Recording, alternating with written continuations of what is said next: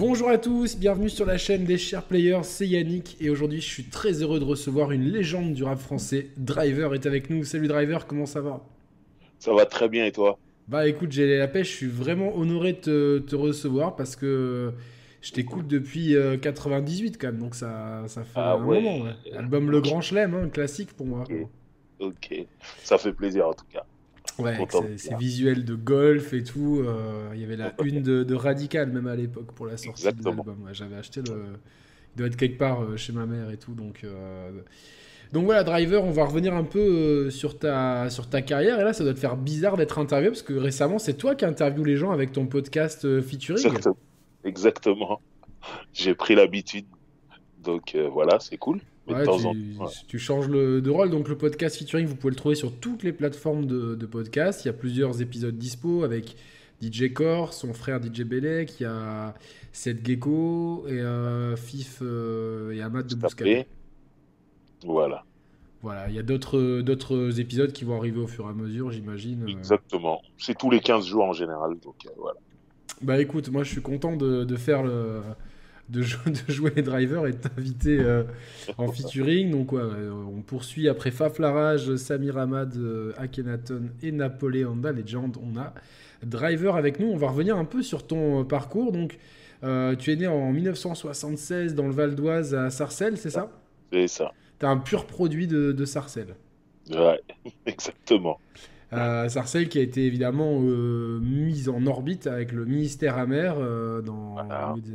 Mais toi, comment ta rencontre avec le rap, elle remonte à, quand? Alors, fin des années 80. D'abord le rap américain. Ah. Des groupes comme Public Enemy ou Run DMC ou Eric Bien Rakim. Et vraiment, je pense 89 par là, le rap français à travers une émission sur Radio Nova qui s'appelait le Dynasty, animé par DJ Dynasty. Dynasty, bien sûr. Et au micro, c'était Lionel D qui nous a quittés il y a pas longtemps. Euh, voilà, Lionel D, il, animait l'émission en improvisant. Vraiment que de l'improvisation. Il faisait vraiment le, Master of Ceremonies, ce qui était vraiment le, le, rôle du, rappeur à l'époque, c'était vraiment d'animer les, soirées à Master of Ceremony, d'où vient MC, euh, pour les plus jeunes qui nous écoutent. Et lui, il recevait euh, tous les dimanches soirs des rappeurs de la région parisienne qui venaient faire des freestyles. Et euh, en fait, je suis tombé par hasard avec mon grand frère sur cette émission. On a enregistré, et puis on a aimé, et tous les dimanches, on était dessus, jusqu'au jour où j'entends des mecs de Sarcelles qui allait devenir plus tard ministère amer, qui s'appelait Amer Possi à l'époque. Et euh, ils ont rappé, ils clamaient Sarcelles. Alors, on entendait les voix, on ne connaissait pas les têtes, c'était le principe de la radio, mais on était fiers, on était contents et j'apprenais les textes par cœur, par cœur, par cœur. Tous les textes que j'entendais dans cette émission qui me touchaient, je les apprenais par cœur et à un moment, j'ai eu envie d'écrire les miens. D'accord, ouais. mais quand, quand t'entends les mecs de Sarcelles, est-ce que le, euh, j'imagine, le lendemain, tu essaies de, de check qui c'est. Tu, tu mènes pas un peu ton enquête et tout bah, Déjà, moi, je suis jeune, très jeune, et, et, les voix que j'entends, j'entends que ces mecs-là sont plus âgés que moi.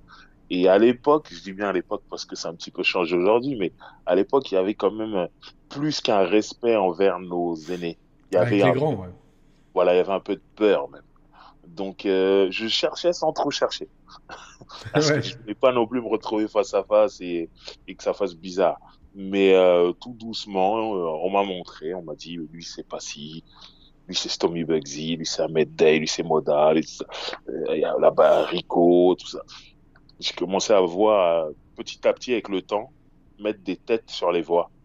Et c'est incroyable parce que pour moi c'était des, déjà des héros, des légendes. Entendre des mecs de Sarcelles à la radio, c'était impensable. Sauf que comme c'était, il n'y avait pas Internet, il n'y avait pas l'industrie du disque dans le rap, il y avait vraiment, euh, c'était, euh, la majorité des gens ne savaient pas qui c'était. C'était personne, et pour moi, c'était des légendes. Donc euh, c'est fou, ce décalage. Ouais, mais tu sais, on a vécu un peu pareil, dans tout, je pense, dans tous les départements de province, dès qu'il y a des gens de chez toi qui commencent un peu à, à sortir des trucs ou quoi, ça devient des des légendes. Moi, dans le 06, euh, il y avait des groupes qui, bah, qui ont jamais pu percer, mais à l'époque, c'était des trucs de, de, de dingue. Il y avait des groupes de CCSM, euh, United Frappe, Dialectique. euh. Après, dans, dans ces groupes-là, il y en a toujours un ou deux qui sont, sont sortis. Je pense à Mazar notamment, qui, a, qui fait une carrière incroyable, qui construit des robots aux États-Unis aujourd'hui.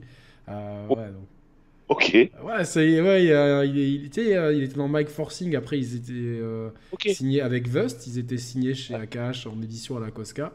Puis après, le groupe, c'est, ben, il est parti aux States. Il a fait beaucoup de pochettes d'albums et de, de, de beats pour euh, Max B notamment. Je crois qu'après, il a même. Je me demande si c'était pas le conseiller juridique de Max B. Et aux dernières nouvelles, il construit des robots aux States. C'est fou ça. Ouais, c'est fou. Il faut vraiment que je le capte parce que lui, euh, c'est vraiment un ancien. Et euh, je trouve les gens qui ont des trajectoires improbables comme ça et qui viennent du rap, je pense que ils méritent d'être mis en avant. Mais je comprends ce que tu veux dire. Du coup, euh, Ouais. la fierté d'avoir les gens de ton coin qui, qui rêvent de sortir un truc et de les entendre à la Ouais. radio. J'imagine que parce que après, Sarcelles, c'est devenu une place forte du rap grâce justement au ministère amer. Mais avant. Enfin, il y avait rien, tu vois. C'était, ça. c'était, ouais, il y avait des, des solars et compagnie, mais c'était. euh, Moi, comme j'ai l'habitude de dire, la radio, pour moi, c'était pour la variété française. C'était Johnny Hallyday, c'était Michel Sardou, c'était Jean-Jacques Goldman. C'était quand je mettais la radio, c'est ces gens-là que j'entendais. Et un jour, j'entends des mecs qui parlent de façon rythmée, qui racontent des histoires urbaines qui ressemblent à nos histoires, et qui disent Sarcelles, qui disent venir de Sarcelles. C'était énorme, étrange, et j'étais heureux en fait.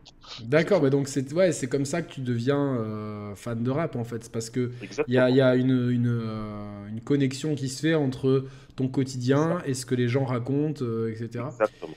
Et tu sais que c'est paradoxal parce qu'aujourd'hui, en fait, c'est difficile de pas tomber sur du rap. Ouais. L'autre jour, je, je- j'avais des gens à la maison, je voulais mettre de la musique et je voulais pas les saouler, genre à mettre du Peura et tout. Et je dis, bah, ben, je, vais, je vais chercher sur CanalSat et tout. Et toutes les chaînes de musique, il y avait que, que du son. Quoi. Et j'étais moi, j'étais content, tu vois, parce que je me dis, on a tellement galéré euh, à Ouais. faire reconnaître euh, cette musique. On était joué nulle part, on était blacklisté. On, on avait même euh, aux Victoires de la musique, c'était musique urbaine. Genre, on n'est pas de la musique, nous. on est urbain. Côté Et celui qui se fait du rap à la campagne, et ouais, lui, il, euh, ça marche pas. Donc, euh, ouais, voilà, tu vois, aujourd'hui, c'est quand même. euh, après, euh, est-ce que la, quanti- la quantité n'a pas foutu en l'air la qualité? C'est un autre débat. Mais en tout cas, de voir que notre musique, y a. Tu vois, j'ai des neveux, ils ont 16 et 14 ans, et euh, suite. En fait, ils se rendent même pas compte que c'est un mouvement musical. Tu sais, pour Ouais. eux, c'est normal, c'est ce que tout le monde écoute. C'est la Alors- nouvelle variété en fait. C'est ça. Mais nous, à l'époque, c'était euh, c'était une culture. Il y avait vraiment une Ouais. culture euh, vraiment de, de tout ça. Et, euh, donc toi, c'est le rap. Il n'y a pas de break, il n'y a pas de DJ, il n'y a pas de graffiti. Alors, j'ai avant de rapper, j'ai breaké, mais je devais avoir euh, 7 ans. En fait, il y avait Ouais. quand j'avais 7 ans sur euh, TF1, il y avait l'émission Hip Hop HIP HOP Ouais, avec Sydney. Voilà. Donc je voyais ça pareil, il y avait quelque chose en relation qui me touchait, j'étais noir, je voyais des noirs, les mecs ils étaient habillés d'une certaine façon, je voyais en bas de chez moi des mecs habillés de cette façon-là. Donc Ouais, ouais. donc ça m'a touché et euh, j'ai eu envie de danser comme eux. Il y avait des leçons, j'apprenais, je faisais. Mais malheureusement, l'émission, elle a pas tenu longtemps à la télé. Donc du coup, moi j'ai 7 ans. Si c'est plus à la télé, c'est que c'est fini. Donc j'ai arrêté ouais. totalement. J'ai arrêté totalement pour euh, quelques années plus tard entendre du rap. Voilà. Et en fait, ça coûtait trop cher. Fallait avoir du matériel, tout ça. ouais, C'était impossible. Donc euh, voilà. J'ai dansé ça- très très peu de temps. Et c'est le le rap. euh, et tu te rappes. Donc du coup, c'est. ah, Tu, comment, tu, tu mémorises les textes que tu kiffes et tout. Ouais. Et au bout d'un moment, tu te mets à écrire. En fait, je suis, je suis un escroc. Ça veut dire que je mémorise les textes. Il n'y a pas beaucoup de gens à l'école qui écoutent ces émissions-là. Donc, je vais à l'école, je rappe les textes que j'ai appris des autres Et tu dis et que je fais croire que c'est moi. Voilà. Il y a énormément de rappeurs français super connus qui ont fait ça. Ouais, ouais, Ouais, mais ça- je pense qu'on a tous, euh, euh, tout- Voilà. on l'a tous fait, quoi. Moi, je, je l'ai Sauf fait que- aussi. Voilà. Sauf qu'il arrive un jour où il y a un mec qui écoute aussi Ouais. ces émissions, qui dit ça, c'est pas toi, ça c'est un tel, ça c'est un tel, c'est un tel, Tu te fais tricard. devant tout le monde. Et là, je fais gay. Euh, c'est ça, en fait, qui m'a donné envie d'aller écrire mon texte, d'aller le rapper, histoire de dire voilà, et celui-là, c'est qui. Et donc, quand je suis revenu à l'école avec mon texte, je l'ai rappé et j'ai dit au mec, bon, et ça, c'est qui? Et il savait pas. Je dis, tu sais pas parce que c'est moi. Je l'écris. Et directement, les gens disent, ah, c'est pas mal, tout ça. Donc, ça m'a encouragé. J'ai continué, j'ai continué, j'ai continué. Donc, c'est vraiment comme ça que c'est parti. D'accord. Si, euh, s'il y avait personne qui t'avait grillé, tu aurais pu continuer jusqu'à maintenant à. ouais, je n'aurais peut-être jamais raté. Donc, ouais, finalement, ce gars-là qui t'a affiché, euh, tu, le tu peux le remercier, quoi. Ah, il m'a rendu service. Et ouais, des fois, on a besoin d'un électrochoc et tout. Euh, et euh, du coup, comme tu commences à rapper, est-ce que, est que naturellement, les, les, grands, ils entendent parler de toi ou? Non, pas tout de suite. Mais par contre, moi, je veux. Ça veut dire, c'est mon but, en fait. Hmm. Mon premier but, c'est que Ministère Amer entende ce que je fais et qu'il me félicite. C'est mon premier but. Donc, euh, je me rappelle, Ministère Amer, ils sortent leur premier single qui s'appelle Traître. Euh, il est sorti en cassette, en CD et en vinyle. C'est en, quel... en 92, non? Il y a quelque chose comme ça, ouais, je pense. Non, même avant, hein. Peut-être 91, je sais plus. En tout cas, c'est le début des années 90. Le début des années 90, c'est sûr. 92. Ok, voilà. Donc, si il y avait un, ne ment pas. Il y, avait un, magasin en bas de chez moi qui s'appelait euh, Madison. Ils vendaient des disques. Et euh, comme c'est un événement, c'est la première fois que des mecs de Sarcelles sortent un disque. Donc, euh, pour la sortie du disque, ils avaient fait un, deal avec le magasin pour que Ministère Amer soit dans le magasin pour signer les disques de ceux qui les achètent, en fait. Donc moi, je suis allé l'acheter en bas de chez moi. Est-ce qu'il y avait du monde déjà? Ouais, pour, euh, pour ce que c'était, il y avait, il y avait du monde, il y avait du monde. C'était, c'était même malin, je trouve. Comme ça, au moins, on était sûr de l'acheter, pas de se faire des copies. Si tu voulais une signature sur ton disque, t'étais là. Donc il y avait, il y avait du monde. Quand je dis c'est Kenzie qui avait déjà organisé ça parce que ça paraît vachement novateur pour 92. C'est complètement fou, c'est complètement fou. C'est ouf. Je sais pas, je sais pas, je poserai la question. Mais on connaît tous l'histoire des X-Men à la Fnac, etc. c'est longtemps après. C'est longtemps après, mais 92, tu vois, c'est une culture qui est ultra confidentielle. Ouais, c'est ouf, franchement, c'est ouf. Et euh, du coup, moi, je me rappelle, je, je vais voir Stormy Bugsy pour qu'il signe mon, mon vinyle. Et il me dit, je mets pour qui? Et moi, je fais exprès, je dis pour Driver, la jeune voix de Sarcelles. Ah, c'était déjà ton blast, Driver Ouais, je m'appelais déjà Driver. Comment c'est venu? En fait, c'est un pote qui s'est moqué de moi. On avait 11 ans, c'était notre première année d'anglais. Et on se donnait tous des noms en anglais comme ça. Et en fait, je savais pas faire de vélo à 11 ans, ce qui est très grave. Ouais. Pour se moquer de moi. Tu sais en faire aujourd'hui? Aujourd'hui, je suis en ferme. Ah, je conduis pas de voiture. Ouais, c'est vrai, j'ai vu cette histoire. ouais. toujours, la, petite blague marche toujours. Donc, euh, je suis là, je demande à Tommy Bugsy qui marque pour driver la jeune voix de Sarcelle. C'est un moyen pour moi de lui dire, hé, moi aussi je rappe. moi je suis de rap et je suis de Sarcelle en plus. Voilà, je suis plus jeune que toi, mais je rappe et tout. Il m'a signé l'autographe, il a pas tilté.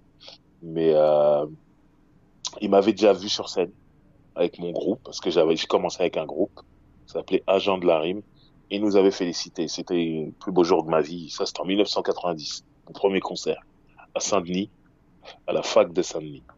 Et euh, Tommy Bugsy était dans le public et euh, quand on est descendu, il était fier, il est venu, il nous a félicité, j'en pouvais plus. Ah ouais, d'accord. Ah. ah ouais, j'imagine, j'imagine la sensation que c'est d'avoir son, son héros, euh, en plus un grand du quartier qui vient te dire euh, bravo et tout, c'est ouf quoi. Et il t'a remis ce jour-là? De, de, la dédicace? Non, non, non, non. Ce qui, c'était triste pour moi. Tu aurais dû lui dire. Hey, tu m'avais validé. Euh. Ouais, mais il y avait tellement de monde. Ouais, sur le moment et tout. Mais je savais qu'à un moment donné, euh, il, capterait qui suis, connaîtrait ma musique et tout. Et c'est arrivé très vite finalement. C'est arrivé très vite. Parce que là, t'as 15-16 ans, quoi. Ouais. En 92, ouais. Si t'es né en 76, selon Wikipédia. Moi, je... C'est ça, c'est ça et je me suis retrouvé sur scène à Sarcelles, je crois. C'était à Sarcelles, il m'a revu. Et là, par contre, j'avais pris euh, un niveau de professionnalisme, euh, surtout sur scène. Et là, à partir de ce moment-là, il a su qui j'étais, s'est souvenu, et voilà, on est même devenus amis. C'est toujours ton ami aujourd'hui? Toujours. Ah, cool. Voilà, et je parle de lui, mais euh, c'était pareil pas si tous les autres, quoi. Donc euh, c'était cool, j'étais content. Si, ah, ça y est, je suis reconnu par mes grands. Mais du coup, tu, bosses, tu, tu, bossais beaucoup pour, euh, pour ça? Ouais, moi, c'était mon premier but. Être reconnu par mes pairs. Et ce que je veux dire, c'est que d'abord, mes grandes sarcelles. Ministère amer, Rico, qui est un autre rappeur solo. Ouais. C'était important. Une fois que eux me connaissaient, étape suivante, être reconnu par mes pairs dans toute la banlieue parisienne. Tous les mecs que j'écoutais dans l'émission de Dynasty et Lionel D, il fallait qu'ils sachent qui je suis. Donc tu avais déjà de l'ambition dès le départ en fait. Parce qu'il y, a plein, ouais, il y, a plein, il y a plein de gars, ils te disent euh, euh, Ouais, moi tu vois, j'ai commencé un peu par hasard. Mais euh, je, tu sais, je me rappelle, j'avais interviewé Soprano, c'était au tout début de sa carrière, en 2002, avec les psychiatres. Et lui, déjà, il, il, disait Ouais, moi, de toute façon, un jour, je vais monter mon label et je vais faire ci, je vais faire ça. Donc, tu vois, souvent, tu vois, en France, c'est un peu mal vu, tu vois, d'en vouloir et tout, mais quelque part, ça paye, tu vois, parce que d'un coup, tu as un projet. Et... Ouais, non, c'est clair. Mais après, ce qui est la petite différence, c'est les, les ambitions. Par exemple, tu me dis Soprano, il arrive après moi il parle déjà de label. Moi, euh, en, 89, 90, il n'y a pas de label. Bah oui, bien sûr. chaque époque a son truc. Voilà, c'est vraiment être reconnu par mes grands, reconnu par mes pères. D'abord à Sarcelles, ensuite dans toute la banlieue parisienne, la région parisienne. Et après ça, j'ai commencé à rêver de faire un disque. Oui, l'aboutissement ultime. Mais en étant toujours à l'école. Moi, mon rêve, c'était de de venir à l'école avec un disque qui, passe à la radio, un clip qui passe à la télé, mais je suis toujours là à l'école. Avec C'était mon rêve en fait. Ouais, d'arriver devant les meufs de la classe, dire euh, j'ai mon scud et tout. Clairement mon rêve. Bon, j'ai pas réussi, j'ai réussi plus tard, mais. Ouais, bah après, euh, voilà. C'était vraiment ça que je voulais. Donc, euh, donc, et donc, t'as fait directement dans l'optique d'un projet, parce qu'à l'époque, il y avait quand même un espèce de voie. Euh, il y avait un chemin, tu vois, il fallait passer sur des mixtapes, il fallait faire des concerts et tout, euh, tu vois. Non, pas, à mon époque, les mixtapes, c'est venu après. C'est venu un peu après, c'est vrai. Et vraiment les concerts, mais il y avait les trucs les plus importants à mon époque, quand j'ai commencé, c'était faire des freestyles en live à la radio. Parce qu'au final, on, moi j'avais pas accès à des studios, je savais même pas comment enregistrer en studio de toute façon. Donc les, les trucs qui tournaient, c'était les cassettes que les gens enregistraient de la radio. Si tu faisais des freestyles de qualité, enregistrer les cassettes, elles tournaient dans toute la région parisienne, voire plus. Quand t'as un mec de la région parisienne qui avait un cousin en province, il allait, faisait écouter des trucs et ta musique voyageait comme ça en fait. Donc moi c'était faire des freestyles et monter sur scène. C'était ça pendant longtemps. Les mixtapes, ça arrivait plus tard. Mixtape, c'est vraiment une histoire de 1994-1995. Ouais, c'est vrai. Ouais, ouais. Bah, c'est moi, c'est à cette époque-là que j'ai commencé, 94-95. Donc, euh... et c'est là que ça commençait à boomer les, enfin, les mixtapes. Euh... ouais. Ça, c'était le truc. Si t'avais pas les moyens de faire un disque, c'est-à-dire un vinyle, un CD, ben, il y avait les mixtapes, c'était moins cher. Voilà, tu trouvais un DJ qui faisait des mixtapes, t'essayais de te caler dessus, et puis. Euh, voilà, voilà. c'était encore plus simple. Voilà. Enfin, c'était plus simple, ouais, c'est pas envie dit, mais c'était le, chemin, le chemin le plus accessible quand t'as voilà, pas de matériel, tu sais même pas comment faire de la musique, parce que euh, pour beaucoup d'entre nous, euh, c'était euh, juste un moyen d'expression, parce qu'on savait pas faire de la musique, on n'avait pas, enfin, le solfège, le piano, tout ça, c'était pas nos trucs, donc euh, voilà, c'était. Ça. Et donc toi, tu multiplies les, les freestyles, tu arrives à placer des freestyles en, en, radio du coup pendant cette période euh... Ouais, ouais, ouais, moi je, bon, j'étais à l'école et c'était très important pour ma famille, donc euh, j'attendais les petites vacances scolaires et j'allais dans les radios comme ça euh, où il y avait des petites émissions euh, rap et j'allais freestyler là-bas. Au début, comme je te dis, j'avais un groupe. Petit à petit, je me suis retrouvé seul. Et puis, euh, je continuais à aller totalement motivé. C'était important. Après, je, je, je, vivais plus pour le rap à un moment. J'étais à l'école, mais je pensais qu'au rap. Ouais, toute la journée, c'était euh, focus sur les rimes, sur. Euh... J'écrivais, j'attendais les petites vacances pour aller justement tester mes, mes nouveaux textes en radio, faire ouais. des concerts. C'était important. Ouais, mais c'est quelque chose qu'aujourd'hui, euh, enfin, je, sais, je parle aux, plus jeunes là, euh, c'est, on, vit dans un monde où tu peux faire ta musique chez toi, tu as besoin d'un, petit ordi, d'un petit micro, euh, avec, un, avec franchement pas, pas beaucoup d'argent, un peu de débrouille, tu regardes des tutos sur internet et tu peux balancer ton Scud euh, sur Spotify, Deezer, Apple Music, tout le monde l'écoute. Tout faire de chez toi en fait. Ouais, t'as pas, pas à bouger tout. C'est fou à l'époque, c'était une aventure, quoi. Ah. Moi, juste, moi, juste pour acheter des scuds, pour acheter du vinyle, pour acheter des mixtapes, c'était une aventure. Et nous, dans le 06, bon, on avait, euh, à la fin, tu vois, on était une petite scène, donc on se connaissait un peu tous. Donc, euh, il y avait un, c'est un peu le côté sympa de la province, c'est qu'il y a une espèce de solidarité, tout. Mais, mais putain, euh, avant de rentrer dans ces trucs-là, tu, tu, tu vas chez les disquaires, c'est des espèces de vieux rockers qui te regardent de travers et tout. Tu vois, c'était une aventure, tu vois, juste dès... parce que nous, dans, dans le 06, il n'y avait même pas Skyrock, tu vois, il n'y avait rien. Oh Donc on était dépendant, tu vois, de, de grands qui nous ramenaient bah, des cassettes de la, de la banlieue parisienne, de, Marseille, etc. Tu vois, on était dépendant de ça. Et dépendant après de, de ce que les disquaires ils avaient en vinyle, alors on les faisait chier, vas-y, j'écoute ça et tout. Euh. Ouais, c'était à la débrouille, tu vois. Et aujourd'hui, c'est vrai que tu, tu vois un truc, tu cliques et euh, tu, c'est bon, pour moi ça déprécie un peu la, la, musique tu vois. T'as as tellement accès à tout que tu sais plus finalement quoi quoi, quoi écouter quoi. Ah alors qu'à l'époque tu claquais tes, tes 100 francs dans un disque euh, fallait que tu choisisses ah ouais tu le saignais le disque. longtemps. Tu le saignais tu le saignais tu il est aujourd'hui il est il, est, il saute tellement que tellement qu'on l'écoute moi tu vois c'est même les cassettes tu vois parce que j'avais un poste à cassette euh, que j'avais gagné dans une foire et tout donc euh, et je l'amenais partout à l'école quand je faisais du roller et tout. C'était vraiment le poste à cassette. Donc j'ai tu vois j'ai eu une fascination pour la mixtape et quelque part ça m'a ça, ça ouvert l'esprit parce que tu avais plein de groupes américains que j'ai découvert comme ça et tout. Donc euh. et à ce moment-là tu tu t'écoutes euh, autant de rap américain que français? Beaucoup de rap américain parce que en fait mon père avait un ami qui était assez bricoleur et genre en 1992, il nous a mis MTV, il a trafiqué notre, des fils dans, dans mon hall d'entrée et boum, j'avais MTV chez moi. Et c'était l'époque de l'émission Yo MTV Rap. Ah, putain, il y avait les grosses nouveautés américaines, je les voyais en même temps en fait. Je faisais des cassettes de, vidéos, de clips entières avec mon frère. On voyait tout, tout, tout en temps et en heure. Donc j'ai eu, dès le début, j'ai eu beaucoup d'influence américaine, mais en même temps, fan de ma discipline, donc euh, je regardais tout. En rap français, j'écoutais tout. Je me renseignais sur tout, je voulais tout savoir. Donc j'écoutais beaucoup de rap français aussi, mais toujours un peu plus de rap américain. Et ça, ça t'a poursuivi toute ta vie parce que euh, euh, tu es quelqu'un qui a une culture rap, je pense, en France, il n'y en a pas beaucoup qui doivent avoir une culture rap aussi grande que la tienne. je te le dis en toute amitié, hein, c'est, impressionnant à chaque fois que tu traitais un sujet sur OKLM euh, Radio. Mhm. Euh, j'étais impressionné. Moi, notamment, tu as fait une émission sur IAM avec Sako, je crois.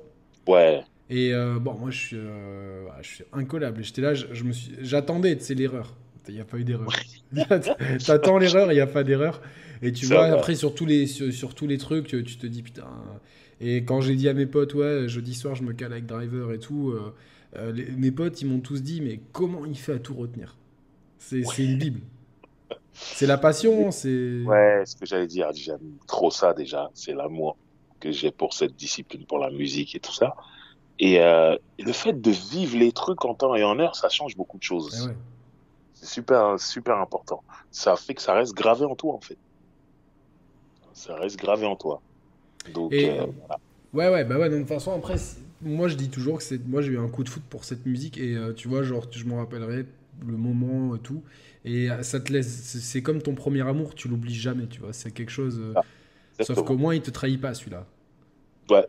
Sauf quand, ouais, sauf quand il y a eu l'arrêt du sang pendant un petit moment, ça, ça il y a eu des années un peu, un peu bresson, mais après, non, globalement, tu vois, c'est, c'est... même aujourd'hui, tu vois, il y a plein de gens de notre âge, enfin, moi je suis un peu plus jeune que toi, mais tu vois, qui, Ouais, le rap d'aujourd'hui, moi, moi j'étais dans mes playlists, il y a des trucs à l'ancienne, des trucs euh, super nouveaux, et c'est trop bien, tu vois, d'avoir cette diversité. Quoi. Et du coup, euh, le fait que tu écoutes beaucoup de, rap américain, parce qu'en plus, à cette époque-là, euh, c'est le début de, de, plein de trucs, tu vois. Il y a Tribe Called Quest, il y a, y a, Nas qui commence, Wu-Tang. C'est l'âge d'or, vraiment, c'est l'âge d'or. Les années 90. Il y a tout. Il y a... Non, c'était varié en plus. Ça allait dans tous les sens. C'était énorme. C'était fort. On se rend compte dix ans plus tard, on va dire dans le début des années 2000, que on a tellement de classiques dans les années 90. impressionnant, il y, en a, il y, en a, tout le temps. Quoi. Et même dans l'underground, tu vois, je parle autant dans les trucs vachement connus. Évidemment, on va te sortir euh, Wu-Tang, Nas et tout, tu vois. Mais dans les trucs moins connus, genre des, ITC, tu vois, avec Bigel et compagnie, qui est un, pour moi un des plus grands rappeurs de l'histoire, tu vois. Le, si tu veux faire découvrir le rap à quelqu'un, moi je mets toujours le freestyle Jay-Z et Bigel à la radio. Il y a un level de ouf. Les deux. bah, moi je pense que même si Jay-Z se fait un peu bouffer, mais Jay-Z il a un niveau de ouf. Mais Bigel il a un niveau. Ah, C'était dingue. Ah, là, et puis sur toutes les sur toutes sur les deux côtes en fait parce que il y en a beaucoup qui résument ça à Biggie et Tupac. Euh, moi, j'ai toujours préféré Biggie parce que, euh, parce que je, préférais ses, textes et compagnie. Mais même, même Biggie, il a une musicalité. Aujourd'hui, tu, peux, tu peux écouter Biggie. Et à, part le mix qui sonne un peu bizarre parce qu'à l'époque, bon, bah, on n'a pas trouvé encore. Euh, enfin, tu vois, c'est, tu, tu, sens qu'on on tâtonne encore un peu, tu vois, sur le premier album de Biggie, même s'il a été remasterisé. Mais putain, c'est ultra musical. T'as des trucs de ouf. Euh, aujourd'hui, ça, ça ferait pas du tout tâche, quoi, tu vois. Donc, euh, Non, non, c'est. Non, non, c'est une grande période.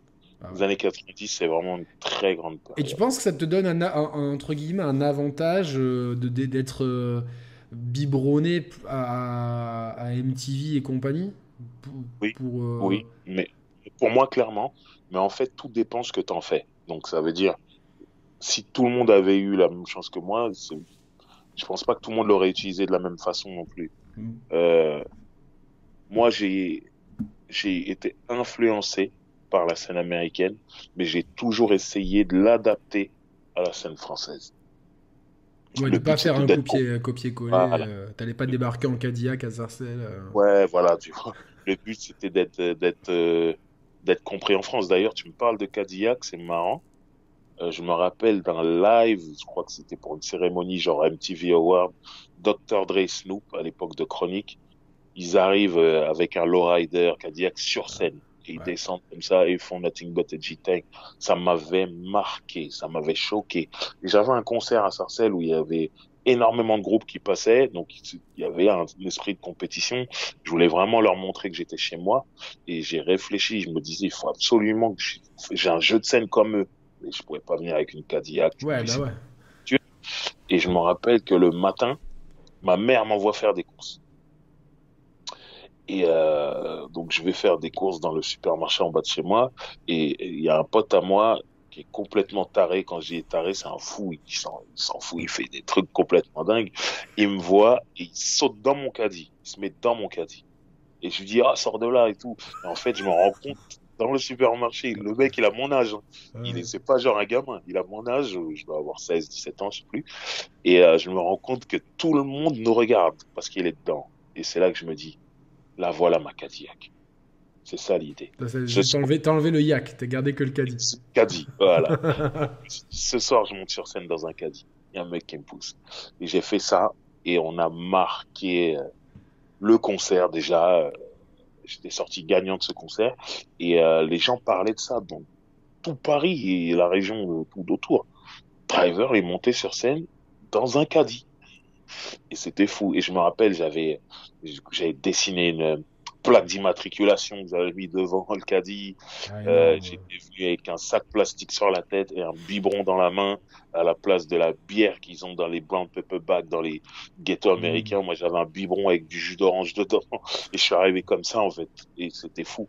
Et c'est dans ce sens-là où je te dis, je regardais la culture américaine, mais je j'adaptais. La francise, tu vois. Un petit, une petite couche de terroir et tout. Euh... Ah, c'est énorme cette histoire, c'est énorme. C'est cool ça, c'est un super souvenir. c'est dommage que tu vois, dans ces moments-là, on se dise qu'on n'ait pas eu les, les téléphones portables avec caméra parce qu'il fallait Ouais, immortaliser ça. ça, quoi. ça, ça méritait des vidéos. Bah, c'est là-dedans c'est bien. Voilà, puis dans, dans la presse, quoi, dans les magazines papier, les gens ils en parlaient. Ce concert, ce festival, Driver est monté dans un caddie, donc ça a fait le tour. C'était le début du buzz en fait. Je commençais à avoir du buzz. Ouais, c'était le buzz de l'époque. Ça. Voilà, on n'appelait pas ça comme ça, mais c'était du buzz en fait. Et euh, enfin, quelques, quelques temps plus tard, il y a le succès euh, fou du ministère amer. Ouais. Avec les, les- la polémique, etc. Euh, c'est- ouais, ça aussi, c'était un des premiers. Enfin, de toute façon, la presse, enfin, les médias cherchaient à, à taper sur le rap par tous les moyens. Ça a été euh, NTM, ça a été ministère amer, etc. Donc, euh, mais toi, tu te dis qu'il y a quelque chose à faire là, tu vois, de quand tu les vois qui commencent à. Moi, juste, ils font des disques, les mecs. Et je les achète. Je suis comme un fou. Je me dis, ce mec-là et ce mec-là, ils passent souvent devant chez moi. Mais en même temps, ils ont leur tête sur la pochette d'un disque. Moi, c'est, ça m'encourage, ça me motive. Je me dis, c'est possible. Je vais faire un album. Parce que ces mecs-là ont fait un album et ils viennent de chez moi. Alors, comment tu t'y prends à faire un album euh, quand. Bah, déjà, moi, je, je fais énormément de concerts. Je rencontre énormément de gens. Et je fais savoir que je cherche un producteur. Parce que c'est ça à l'époque. Ouais, il faut un producteur. J'ai, moi, j'ai pas de, j'ai pas de démo. Je sais même pas ce que c'est. Tout ce que j'ai, c'est des cassettes de freestyle à la radio avec mes potes, mon groupe. C'est tout ce que j'ai.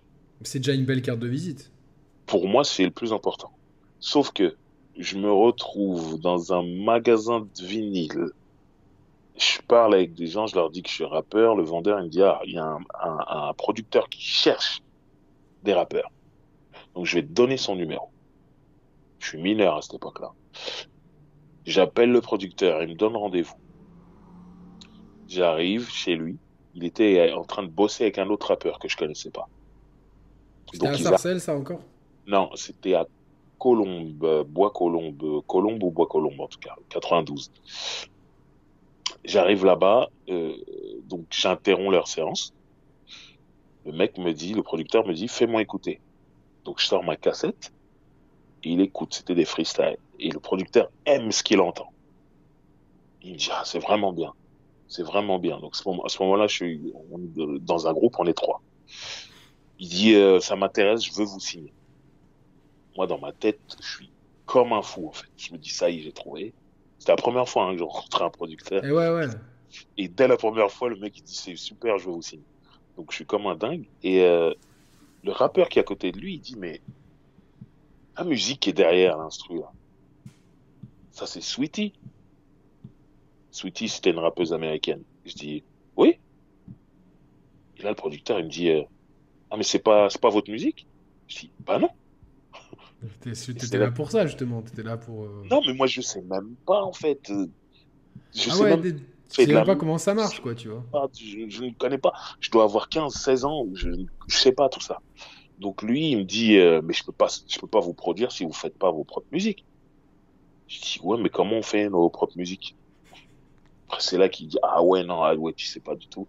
Et là, il me branche avec son cousin pour faire, de- de- pour qu'il me fasse des beats, des instrus, en fait. Et là, je me retrouve dans un autre truc. Et je trouve que ce producteur-là, quelques mois plus tard, il allait rencontrer et signer le ministère amer. D'accord, donc t'étais en avance, en fait, même. J'étais en avance sur le ministère amer. En étant plus jeune, j'avais rencontré leur producteur avant eux, en fait. Et c'est juste que j'étais pas prêt, alors que eux, ils l'étaient. Avaient la T'avais t'avais les crocs euh, d'un T-Rex. J'allais- partout euh, et voilà. Moi, je euh, je me souviens, euh, je me souviens pareil euh, d'être arrivé un jour trop tard pour la bande originale du film Rai. Il y avait un film qui sortait un peu après La haine, s'appelait Rai avec Samina Seri. C'était le, le début des films de banlieue un peu, on va dire. Ouais, avant, il y avait Ma Cité va craquer, tout ça. ouais. C'était avant Ma Cité va craquer. C'était vraiment l'époque de la haine. Et euh, je suis arrivé un jour trop tard, quoi. Mais euh, je bougeais, je bougeais, je voulais être sur les trucs, sur les plans, et machin. Et euh, ceux qui ont ceux qui ont produit la bande originale du film Rai, il me semble que c'est eux qui produisent Timide et sans complexe, le groupe Ah. de Masta, tout ça. Donc j'étais toujours là où il fallait être, mais j'étais trop jeune, donc sans expérience. Il y a plein de trucs que je savais pas. Un peu naïf, évidemment, tout ça. Et ouais. voilà, c'est ce qui fait que j'arrivais pas à avoir les deals, mais je sentais que ça brûlait. Je me disais, attends, ministère amer d'un côté, rail, euh, timide et sans complexe, à chaque fois je suis pas loin de tout ça. À un moment ça va prendre. Puis tu commences à te faire un nom, les gens commencent à te valider, à te connaître, euh, à force. Ouais, euh, Le truc c'est que à chaque fois que je viens, je fais ma terrain. musique, on me dit jamais que c'est nul. Ça c'est encourageant. Donc euh, je bosse, je bosse. Et à ce moment-là, les, tes textes, ils parlent de, de quoi, en fait? Beaucoup de choses de banlieue parisienne, le- l'ennui, la galère. J'écrivais beaucoup sur la galère, le fait de sortir de chez toi quand t'es pas à l'école. Vous êtes assis et vous pouvez passer toute la journée assis à parler, alors qu'on est très jeune. Et déjà, je trouvais pas ça normal. Alors heureusement, il y avait le sport. Je faisais du sport, je jouais au foot et tout ça. Mais les moments où on faisait pas de sport, on faisait rien. Et euh, j'écrivais sur ça. Après, il y avait des trucs très euh, réglementés à cette époque-là dans le rap français. Il fallait que t'aies un morceau dur, un morceau qui parle de la drogue, un morceau qui parle de filles, un morceau ou un mélange avec le, le, le, le, le ragamuffin, comme on disait avant, mais qui Ouais. aujourd'hui, c'est le Un morceau dancehall. avec un refrain R&B. euh, Le refrain B, c'est arrivé plus tard. Vraiment plus tard. Mais la, Mais- la, dro- la drogue, euh, c'est vrai que pendant, après, pendant un moment, t'as l'impression que les mecs, ils, ils voulaient plus trop parler de ça, tu vois. Genre, euh, il y avait un espèce de politiquement correct. Moi, je te, attention, je te, quand je te dis la drogue, je te parle de début des années 90. Quand on parlait de drogue, c'était dire, il faut pas toucher à la drogue. Ah ouais, d'accord, ok. Ouais. Ça, ça c'était important. C'est important. Ça a changé. L'évolution du On rap peut a changé on peut expliquer aux petits euh, un truc, euh, c'est que effectivement le, le rap à l'époque, on, est, on essaye vraiment de faire passer un, un message, on essaye vraiment de, de po- positiver et trouver des moyens de s'en sortir de, de ce quotidien. Il y a eu un très beau reportage de la BCDR du son qui s'appelle Clasher l'ennui récemment et c'est euh, qui, que je recommande, un très très beau reportage. Et c'était vraiment ça, c'était Clasher l'ennui. Alors qu'aujourd'hui, euh, 80% des rappeurs sont aussi des, euh, à, à les entendre, des, euh, des grossistes, des dealers. Donc euh, c'est la BRB qui doit se, qui doit se frotter les mains. Ils ont plus besoin d'enquêter. Donc ouais, il y, a- il y a une glorif... On est Enfin, passé- après, on- on est passé de touche pas à la drogue à j'en vends et c'est cool. On est passé de ça à ça. Et euh, moi, c'est pas ma période en tout cas. Moi, je sais que quand on avait un texte sur la drogue, c'était pour dire ne touche pas à la drogue, c'est pas bien.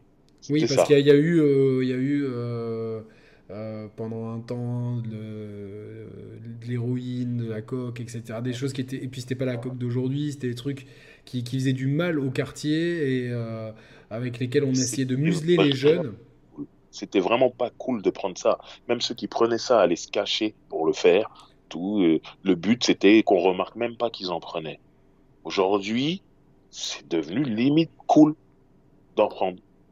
Ouais, ouais, c'est un phénomène de société. euh, Voilà. Donc, Puis le, ça, deal- je- le deal- le dealer est vraiment le- la star du, du bendo, Ouais. quoi, tu vois. Donc c'est un petit peu. Alors qu'à l'époque, c'était euh, c'était les méchants, quoi, en fait. C'était C'est ça. les méchants, ou alors, euh, ouais, c'était par nécessité, mais euh, même les mecs, euh, enfin, faisaient leur mea culpa dix ans après, ouais, j'ai fait ça, mais je peux pas me regarder dans la glace et tout. euh. Donc ouais, donc il ouais, y y avait tous ces codes-là, ouais. je me rappelle très bien des refrains ragamuffin et tout. euh, Ouais, ça, c'était important. Ragasonic, ils étaient dans, dans beaucoup de bails de rap et tout. Exactement. Exactement. Ouais. Donc, du coup, je, voilà, moi, j'avais, euh, mes morceaux, c'était ça, en fait. Ça allait dans tous ces trucs-là. Je remplissais toutes les cases. Et tu prenais les instrus sur, euh, sur, bah, sur les, les faces B des, des, des vinyles. J'allais acheter des maxi vinyles dès que j'avais de l'argent. Dès que justement je regardais euh, Yo MTV Rap, dès qu'il y avait un morceau qui me plaisait, je me voyais bien rapper dessus, boum, j'allais acheter le vinyle dès que j'avais de l'argent et j'écrivais dessus, je rappais, je rappais, je rappais, j'allais faire des concerts sur ces vinyles-là. C'était euh, c'était comme ça à l'époque, c'était Ouais, ouais, non, on a tous fait, tous, on a Ah. tous fait ça, ouais, c'est clair, euh, d'acheter le, le vinyle pour avoir la, la, face B. Enfin, Il y, a- il y a un moment où tu te demandes, bon, comment je fais Et d'un coup, tu achètes un vinyle et, Et tu fais, ah putain, il y a, y a- y a la musique, bah, je vais faire mon truc dessus. Voilà, Exactement. Et comment, donc, comment tu trouves euh, quelqu'un pour te faire des instrus? C'est le cousin de ce fameux producteur qui, qui Qui va. faut- qui les premiers sons, c'est un mec qui s'appelle JB avec un mec qui s'appelle Yann. Il faut savoir que ce Yann, des années et des années et des années plus tard, deviendra le rédacteur en chef d'un magazine qui s'appelait euh, Rap R&B. Ah, ok, bah, très bien, je me rappelle très bien de ce magazine. Voilà. Et ben, ce Yann là, euh, plus tard, je le recroise et il est devenu euh, rédacteur en chef. J'étais choqué et c'était cool de le revoir. Mais voilà, c'est eux qui me font mes premiers. Moi, j'habite à Sarcelles, je vais jusqu'à Vitry-sur-Seine pour ça. Et Alors, c'est moi, je l'op- suis pas du tout en région parisienne, donc pour moi, ça c'est ban- de banlieue nord à banlieue sud. C'est l'opposé. Faut traverser, faut même traverser Paris en fait. Ouais, voilà, exactement.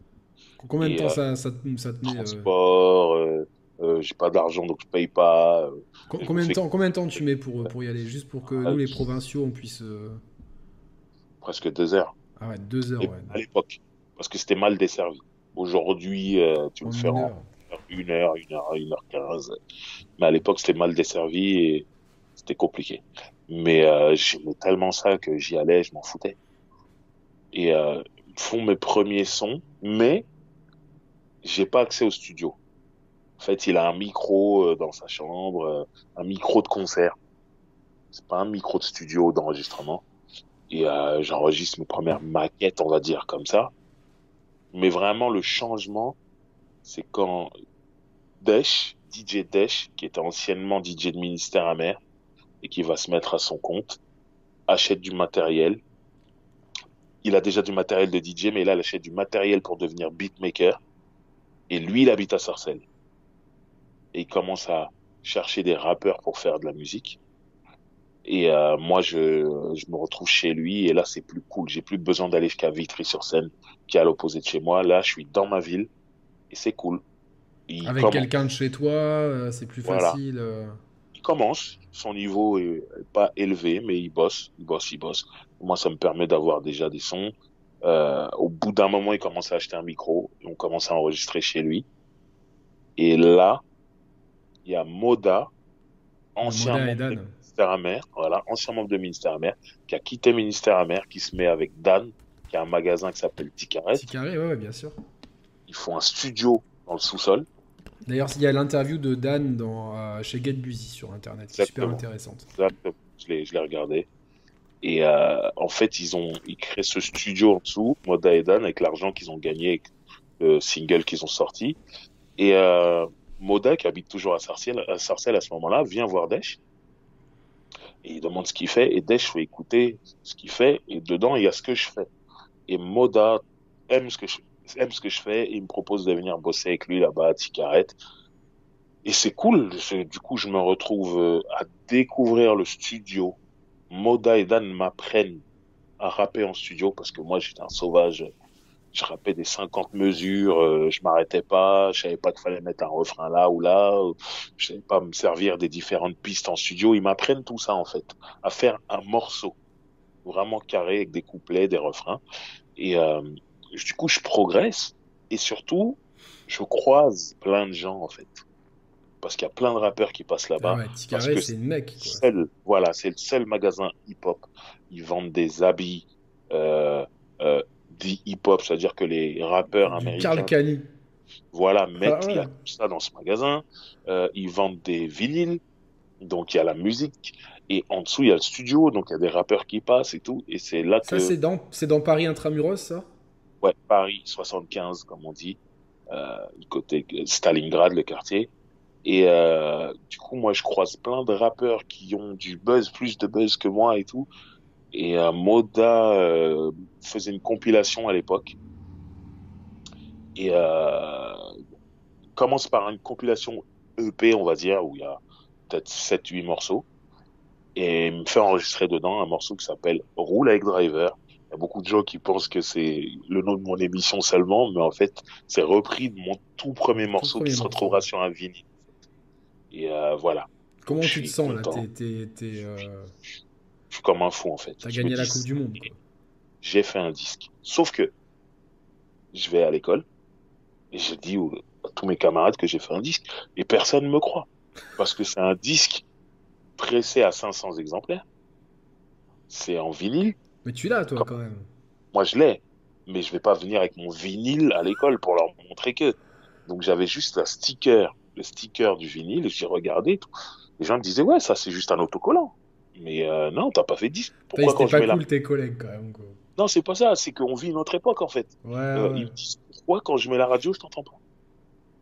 Pourquoi quand je mets la télé, je te vois pas? Ils avaient pas tort, en fait. En gros, j'avais sorti un disque, mais c'était un disque à une petite échelle, à l'échelle. d'estime, mais, mais c'était un début, tu vois. Ouais, voilà, voilà, mais à l'école, à ce moment-là, c'est pas comme aujourd'hui où tout le monde écoute du rap. À l'école, les gens, il y a plein de gens qui comprenaient pas ce truc de faire un vinyle à 500 exemplaires, faire avancer ouais, les échelons.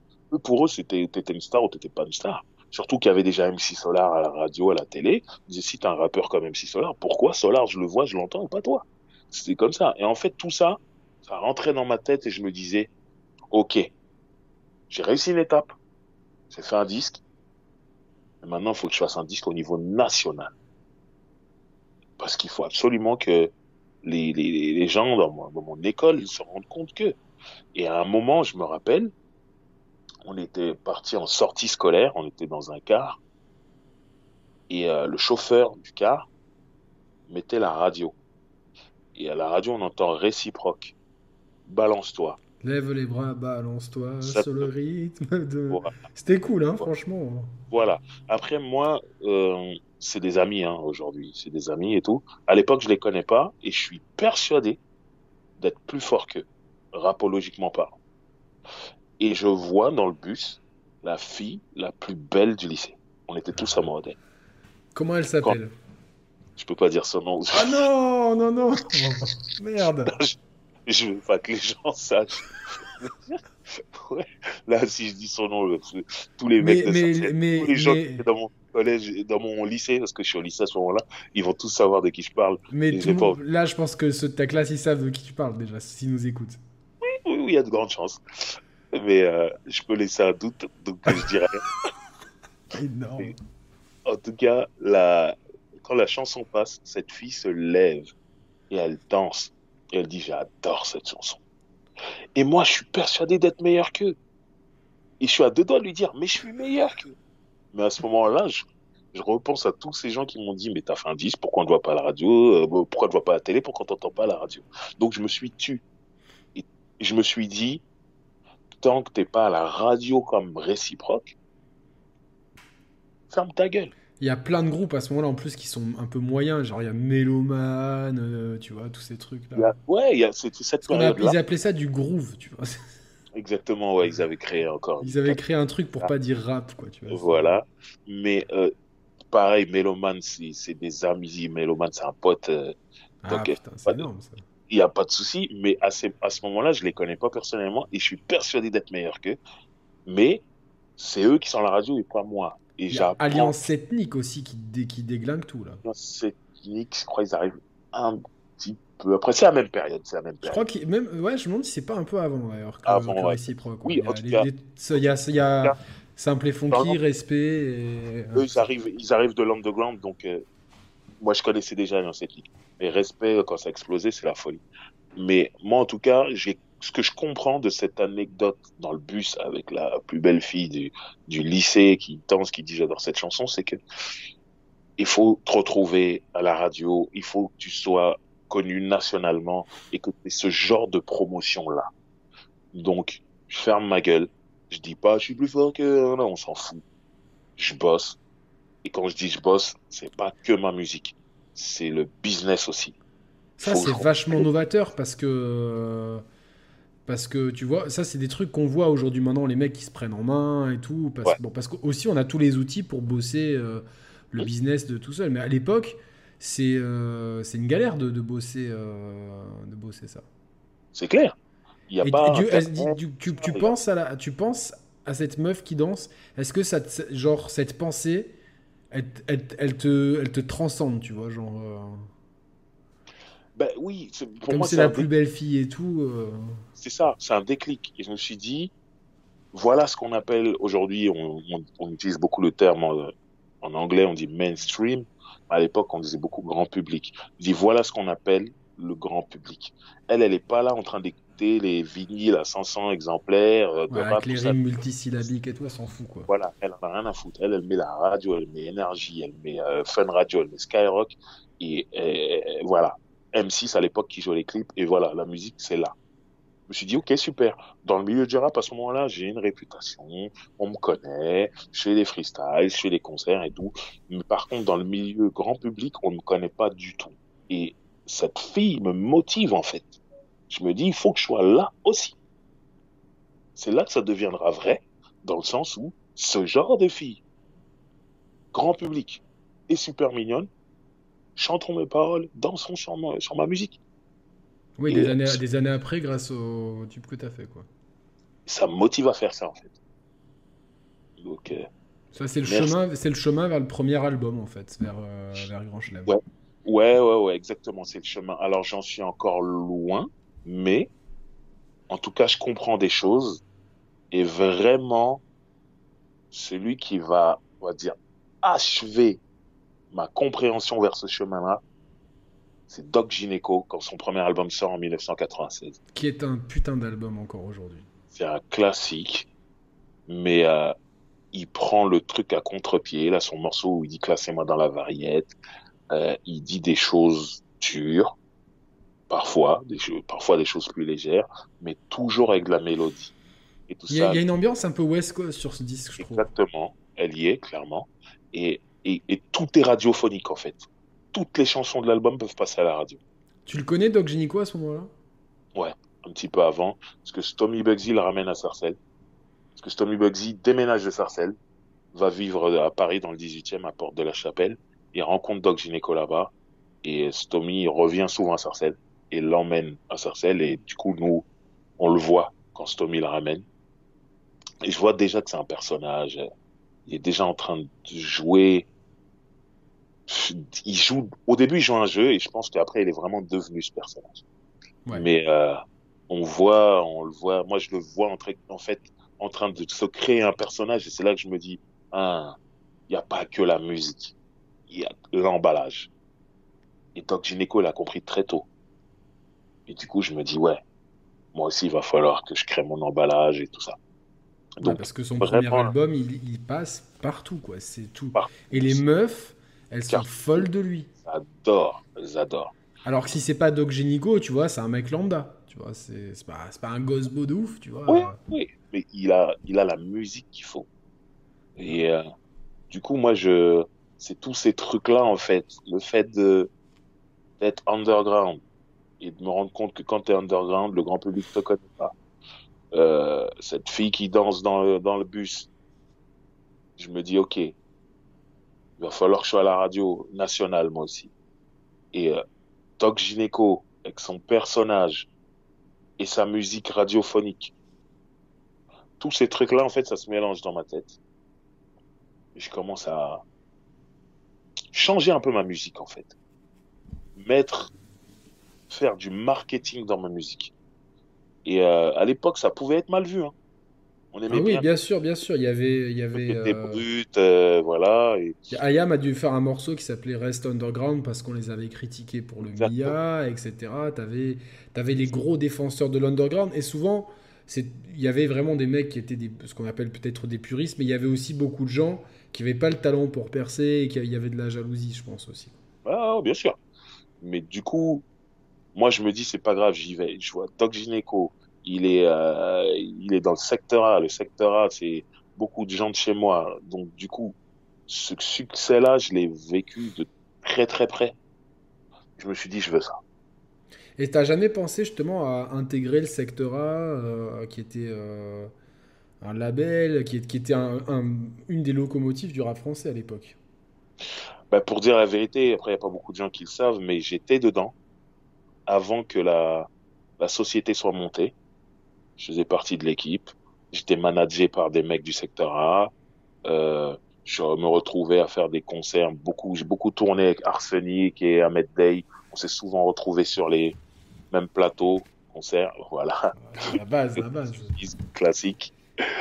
Et euh, donc au début j'étais avec eux et après euh, euh, je me suis plus entendu avec les, les, les deux managers que j'avais et je suis parti en solo. C'est un risque, ça, quand même, tu vois. Ouais, c'était complètement fou, en fait. Mais toi, t'as foi en toi, tu vois. As, Ouais, ouais, clairement. En fait, je te dis ça, on doit être en 97.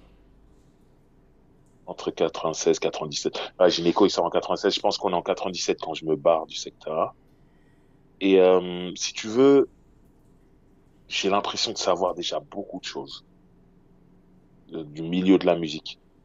Et je me dis... Euh, là, t'as, 20, t'as, la vingtaine, t'as 21 ans. Là. Ouais, voilà. Je me dis, je peux y aller. Je peux avancer tout seul. Et puis, j'ai, j'ai... entre-temps, j'ai signé un contrat d'édition avec Polygram qui allait devenir Universal, enfin se faire racheter par Universal. Je suis au lycée hein, quand je signe ce contrat et tout. Et euh, du coup, j'ai de l'argent. On m'a donné une avance. Et je continue de me dire, c'est pas possible que on me dise jamais que c'est nul. Je me retrouve à signer un contrat avec une multinationale, c'est que j'ai du talent. Donc je crois en moi, clairement. Donc je me permets de quitter euh, ce qui allait devenir le secteur A, parce que je crois en moi. Je me dis non, ça va donner quelque chose, je suis pas inquiet. Et euh, un an plus tard, quelque chose comme ça, je signe en production chez Polydor pour pouvoir faire un album enfin des albums, je signe pour trois albums exactement. Et Polydor, pour moi, c'est la maison de disque où il y a MC Solar. Donc, ouais, c'est un des gros, bien sûr. Voilà, voilà, je me dis, c'est bon. Euh, tout va bien se passer, euh, j'ai bien fait de me barrer, ça a mis un peu plus de temps que les autres, mais au final, j'ai mon truc. Donc voilà, je suis content. Et du coup, c'est comme ça que, grâce à Polydor, tu, tu, peux mettre en chantier Grand Chelem. Exactement. Euh, je me rappelle, tout devait aller doucement et tout s'est accéléré d'un coup parce qu'en fait, à l'époque, Skyrock joue du rap toute la journée. Ça commence, ouais. Ils ont commencé en 96, je crois, un truc comme ça. Exactement, exactement. Et là, on est en 98 et euh, la maison de disques Polydor distribue Boys to Men, qui est le plus grand groupe de R&B à ce moment-là, américain. Ouais, c'est un truc de ouf. Et euh, ils disent, voilà, il y a une nouvelle chanson, un nouveau single de Boys to Men qui s'appelle Can't Let Her Go. Ah Et euh, pour la France, ils aimeraient euh, exploiter le truc un peu mieux en France. Donc, ils aimeraient qu'il y ait un rappeur dessus. Donc, est-ce que tu serais chaud pour être sur remix? Donc, moi, je dis, bah, avec plaisir. J'étais déjà fan de Boys to Men. Donc, je rappe sur le remix le morceau part en radio, c'est joué sur toutes les radios. Donc c'est la folie. Là, c'est la commence, c'est là que ça commence. Sur un réseau national. Je suis sur Skyrock, je suis sur Énergie, je suis sur Fun Radio. Là, ce que tout le monde veut savoir, c'est est-ce que la fille du bus, elle a dansé Et c'est là que je voulais en venir, mais le problème, c'est que je suis plus à l'école. Je suis plus en contact avec elle. Ouais, ouais. Et euh, voilà, donc moi, je, je vis ma vie. Je suis là, je fais mes trucs. Et il n'y a pas Internet encore à cette époque-là. Non, non, non. On peut pas te retrouver, t'envoyer des messages et tout ça. Machin. Donc ça, cette chanson déjà me met un pied. Mais on voit pas ma tête. On connaît pas ma tête. On connaît. Parce il n'est pas clippé le truc. Il n'est pas clippé. Alors je fais une parenthèse. Il y, y, a une mode qui, euh, qui se fait à ce moment-là c'est euh, euh, les, maisons de disques qui ont des rappeurs, qui ont des, des, trucs américains pour implanter leurs artistes. Elles, elles, font faire des remixes euh, avec des artistes français. Le, plus célèbre, je pense, c'est Affirmative Action avec Nas et NTM. Et je vous renvoie tout le monde à la, au bouquin La biographie d'NTM où il raconte les, les, coulisses de ce clip qui sont hilarantes. je pense que Nas doit se rappeler de son passage. Mais voilà, donc, euh, et donc ça, se fait, ça se fait en fait d'avoir ces. pour implanter bien un, groupe américain, de mettre un français avec, histoire de, euh, rendre ça accessible. Il y a aussi, je pense qu'il y a aussi les questions de. C'est peut-être aussi pour les passages radio parce que.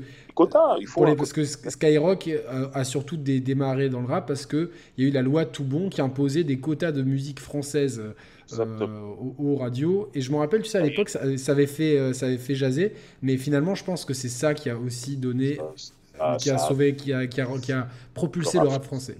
Oui, mais c'est marrant que tu me dis ça parce que je me souviens, moi, je suis un grand fan de R&B. Et je sais que dans le R&B, quand il y a un rappeur, en tout cas chez les Américains, c'est le pont, il y a premier couplet, refrain, deuxième couplet, refrain, pont. Et là, il y a le couplet du rappeur et refrain, fin de chanson. Donc moi, ce que j'ai fait, j'ai fait comme les Américains. J'ai rappé après le deuxième couplet, refrain, pont, et j'ai rappé. J'amène le truc à la maison de disque. Ils écoutent, ils me disent, mais c'est pas assez. Je dis, comment ça, c'est pas assez? C'est comme ça que font tous les Américains. Et en fait, c'était le problème de quota. Ils disent, pour que le morceau devienne quota français, Ah, d'accord, ouais. tu sois audible autant que Boys to Men, voire plus. Donc, premier, deuxième couplet, quoi. Donc du coup, j'ai rajouté un couplet en intro. Et alors après, pour Ado FM, qui est une radio parisienne, j'avais fait un remix euh, où à la fin, je faisais encore plus de trucs et tout, et qui est devenu assez mythique d'ailleurs. Et voilà. Donc tout ça, c'était par rapport au quota en fait de musique française. Je l'ai compris après. Mais qui t'a euh, finalement bien aidé, parce que du coup, ce morceau. Euh. Donc ça, ça, Pour ça, beaucoup de gens, pour beaucoup de gens, moi à l'époque, je pensais que c'était eux qui étaient en fit avec toi, tu vois. voilà. De, Tu vois, il y a plein de gens, moi j'ai pensé ça, tu vois, pour moi c'était. grâce au quota. Et, et donc ensuite, le Skyrock dit on veut se lancer sur le R&B, le R&B français. Donc il demande une compilation à Polydor, la maison de 10 dans laquelle je suis signé, de R&B français. Donc ils font leur sauce, ils appellent plein de chanteurs de R&B français pour faire leur compilation. Et du coup, ils me demandent de faire un morceau pour cette compilation. Et moi, je dis à, à la maison de disques, oui, mais c'est du R&B, moi, je sais pas chanter. Euh, Ils me disent, non, te prends pas la tête, fais ton morceau de rap avec un refrain chanté, un chanteur ou une chanteuse, et puis on le mettra dans le projet, c'est histoire que tu un morceau dans le projet, c'est tout. Je dis, ok, je fais un morceau qui s'appelle Pardonne-moi, et il se retrouve dans le projet. Et quand ils amènent le projet à Skyrock, Skyrock dit, mon morceau, c'est le morceau de Driver. C'est ça que je veux jouer. Sauf que Polydor dit, tu nous as commandé une compilation de R&B français, Ouais. et seul morceau de rap, c'est ça que tu veux mettre en avant. Comment on va vendre la compilation? Il a dit, je m'en fous. J'aime cette chanson. Donc je vais jouer cette chanson. Il faut savoir qu'avant cette compilation, Tu te rappelles du nom de la compilation? Parce que je suis en train de. 24 carats. 24 carats. Ah ouais, je me rappelle de la compile. ouais. Voilà. Donc du coup, euh, moi on m'avait dit avant cette compilation, Driver, euh, prends ton temps. euh, pour l'album, j'avais signé le même jour qu'un rappeur qui s'appelle Fauzi Tarkani, Ah oui, c'était celui qui était aveugle aveugle, voilà, Ah et ouais, qui ouais. était qui de ma ville. D'ailleurs, j'étais à l'école primaire avec lui. Et euh, on a signé le même jour. On avait le même avocat, donc on avait le même contrat en fait. On a signé le même jour et du coup la maison 10 m'a dit Driver, toi tu sortiras après lui. Comme il y avait un truc marketing entre guillemets par rapport à sa non-voyance et tout. Donc euh, c'était lui qui était dans les starting blocks et moi je lui disais oh il y a pas de souci, je peux attendre. Et du coup le fait que Skyrock joue le morceau Pardonne-moi dans 24 carats, il l'a matraqué. Le morceau est rentré sur toutes les radios énergie, Fun Radio, Je même me des rappelle, ouais, ouais, très très bien. partout. Du coup, on m'a dit non, Driver, faut faire le clip. Donc, je me retrouvais à faire mon clip, mon premier clip à moi. Et là, tout s'est emballé, en fait. Ça y est, mon visage, on commence à le voir à la télé. Donc la maison 10 pousse pour. euh, Bah, le morceau prend en radio, donc ils se disent, voilà. euh, Et je me rappelle, au milieu de l'été, j'étais numéro 2 au classement, aux rotations radio, en France, toute musique confondue. J'étais le deuxième morceau le plus joué en France. L'été Ça veut dire- 97. 98. D'accord. Et là, c'est la folie. Et euh, là, c'est là que Polydor me dit non, mais il faut faire l'album en fait. Il faut que. et moi, j'avais déjà plein de morceaux, donc euh, j'étais pas inquiet. J'ai dit, oh, mais y a pas de souci. Et du coup, tout, on change tout. C'est moi qui sors avant euh, Fauzi Tarkani. Et euh, ça a donné le grand chelem. Mais euh, Juste une parenthèse, avant le Grand Ouais. Chelem, t'as quand même fait des apparitions avec Booba, avec Lunatic, avec Danny Dan. ouais, ça c'était pour un mixtape de Cut Killer en 95. 95 Booba et 97 Danny Dan. C'est toujours des gens avec qui t'es en contact? Ouais, bah oui. Euh, Booba et Coca euh, donc ouais, on s'est retrouvés en contact, c'est clair, on s'est revus. Danny Dan, toujours, on se parle beaucoup sur Internet, tout ça. Mais Danny Dan, ça a été un mec très important, en fait, dans ma carrière. Je l'ai rencontré à Ticaret, à l'époque où je bossais avec Moda et Dan, et on a enregistré un morceau. Moda, Danny Dan et moi. Et c'est Dan qui avait fait la musique. Et du coup, à partir de ce moment-là, euh, Danny, il, a, il, a, aimé ma musique, il a aimé ma mentalité. Il dit, franchement, j'aime bien ce que tu fais, je t'aime bien. On s'échange des numéros de téléphone. Si un jour j'ai un plan, je te mets dessus. Et c'est lui qui me dit, voilà, c'était à l'époque euh, de Beat de Boule, Lunatic, ah c'était un de leurs groupes. Ils produisaient Lunatic, donc ils disent, voilà, on a nos artistes Lunatic. Ils vont bosser avec Killer sur une mixtape spéciale Lunatic. Moi, j'aimerais que tu viennes rapper avec eux. Moi, t'as, deux, deux, morceaux, t'as le morceau avec Booba et le morceau avec euh, le freestyle avec euh, il y a East dessus, tout ça. East qui repose en paix. Ouais, putain, c'est un putain de rappeur aussi. J'adorais ce gars-là. East, sage poète de la rue, euh, Booba. Il n'y a pas Ali sur ce morceau. Je pense pas qu'il y ait Ali sur ce morceau. Je sais plus. Mais tu, tu, sens déjà que Booba, c'est un mec qui va avoir la carrière qu'il a eue. Tu sens le potentiel? Bah, la carrière qu'il a eue, je peux pas imaginer, je vais pas mentir, ce serait. Mais tu sens qu'il est, qu'il a, qu'il a un game. Il est, bon. Les deux, hein, Booba et Ali ensemble. Ah, c'était le yin et yang, c'était excellent quoi. Mauvais c'est. Ils ont la même taille, c'est des géants et tout ça. Euh, ils sont bons, voilà ce que je me dis. Mais imaginer cette carrière pour Booba à ce moment-là, c'est impossible. Surtout que on parle d'une époque, comme tu as cité Alliance Ethnique tout à l'heure, on parle d'une époque où ce qui marche, c'est ce qui ressemble à l'alliance ethnique. Et Lunatic, c'était pas ça du tout. Donc tu peux pas imaginer. Doc Gynéco, on parlait de Doc Gynéco tout à l'heure. Ce qui marche, c'est ce qui ressemble à Doc Gynéco. Ouais, il a fallu attendre l'école du micro d'argent, je pense, c'est la scène marseillaise, pour avoir du, du, rap, entre guillemets, qui soit pas formaté radio. Des chiffres, bon on peut mettre NTM aussi quand même dedans. Oui, euh, NTM évidemment aussi. mais c'est vrai que l'école du micro d'argent, ça marque un tournant. Des gros chiffres, avec finalement un album de rap, rap. Ah ouais, ouais, plutôt. même, il, reste sombre aujourd'hui, tu vois, c'est pas un album. Euh, Donc tu peux imaginer peut-être à partir de ce moment-là. Mais moi, en 95, quand j'enregistre avec Lunatic, cette mixtape, mais tu peux pas savoir. Tu sais juste que les mecs sont bons, ils sont forts. Donc on revient, euh, excusez-moi pour la parenthèse, on revient à donc l'été 98, tout s'emballe, etc. Et donc Grand Chelem, il sort fin euh, rentrée 98, c'est ça euh? Le 15 septembre, date inoubliable pour moi, mon premier album, enfin, c'est la folie pour moi. Qui c'est qui, a, imaginé tout le délire autour du golf et tout? C'est moi. Ah ça d'accord, c'est... Tout ça, ça vient de Parce moi. Parce qu'en général, en, général, tu vois, il y, a souvent bah, dans les maisons disques une armada de gens qui sont qui sont faits justement pour euh, les directeurs artistiques qui sont là pour créer, développer l'univers des artistes et tout. Toi, c'est toi qui. Ouais, c'est moi en fait. Je, savais ce que je voulais. J'avais énormément d'idées. Je bossais avec une équipe qui me faisait vraiment confiance, qui proposait des trucs quand ils sentaient qu'il fallait proposer, mais ils avaient confiance en moi et mon univers en fait. Donc du coup, ils m'ont laissé carte blanche et puis moi, je suis un grand consommateur de disques, comme je l'ai dit depuis le début de l'interview. Ouais, bah ouais, on le sait, hein, de toute façon. J'allais, au magasin, donc euh, il y avait, j'allais au magasin en sachant que aujourd'hui, il y a tel album qui sort. Donc, je sais. Après, il y avait des surprises. Quand je dis des surprises, c'est dans les bacs, tu voyais des disques. Ah, lui a sorti un album. Je savais pas. Donc, tu prenais aussi. Et il y avait ce truc de la pochette. Tu vois une pochette, tu sais pas qui est l'artiste qui y a dedans mais t'aimes bien la pochette, tu prends le CD dans ta main, tu le retournes, tu regardes les featuring. Ah, il y a un tel et un tel, j'aime bien. Si lui rappe avec ce mec-là, c'est qu'il doit avoir quelque chose. Et tu repartais avec le disque. On est arrivé avec euh, NAP. Ils avaient, ils avaient un album La fin du monde. Les bah, c'est un très bon album encore. Et ça. Et pour la pochette, La Brigade. Ils avaient une super pochette avec un gamin, tu sais, sur une tombe et tout. Après, le, le disque était peut-être pas, pas si ouf pour moi, mais tu vois, là, j'avais toujours envie de l'écouter mm. parce que la pochette était trop belle. La pochette, voilà. Donc moi, je me suis dit, il faut que j'ai. En, parlant de pochette. Belle, en parlant de belle pochette, celle-là, elle est pas, elle est pas ouf, celle-là. Incroyable. Incroyable, ce scam.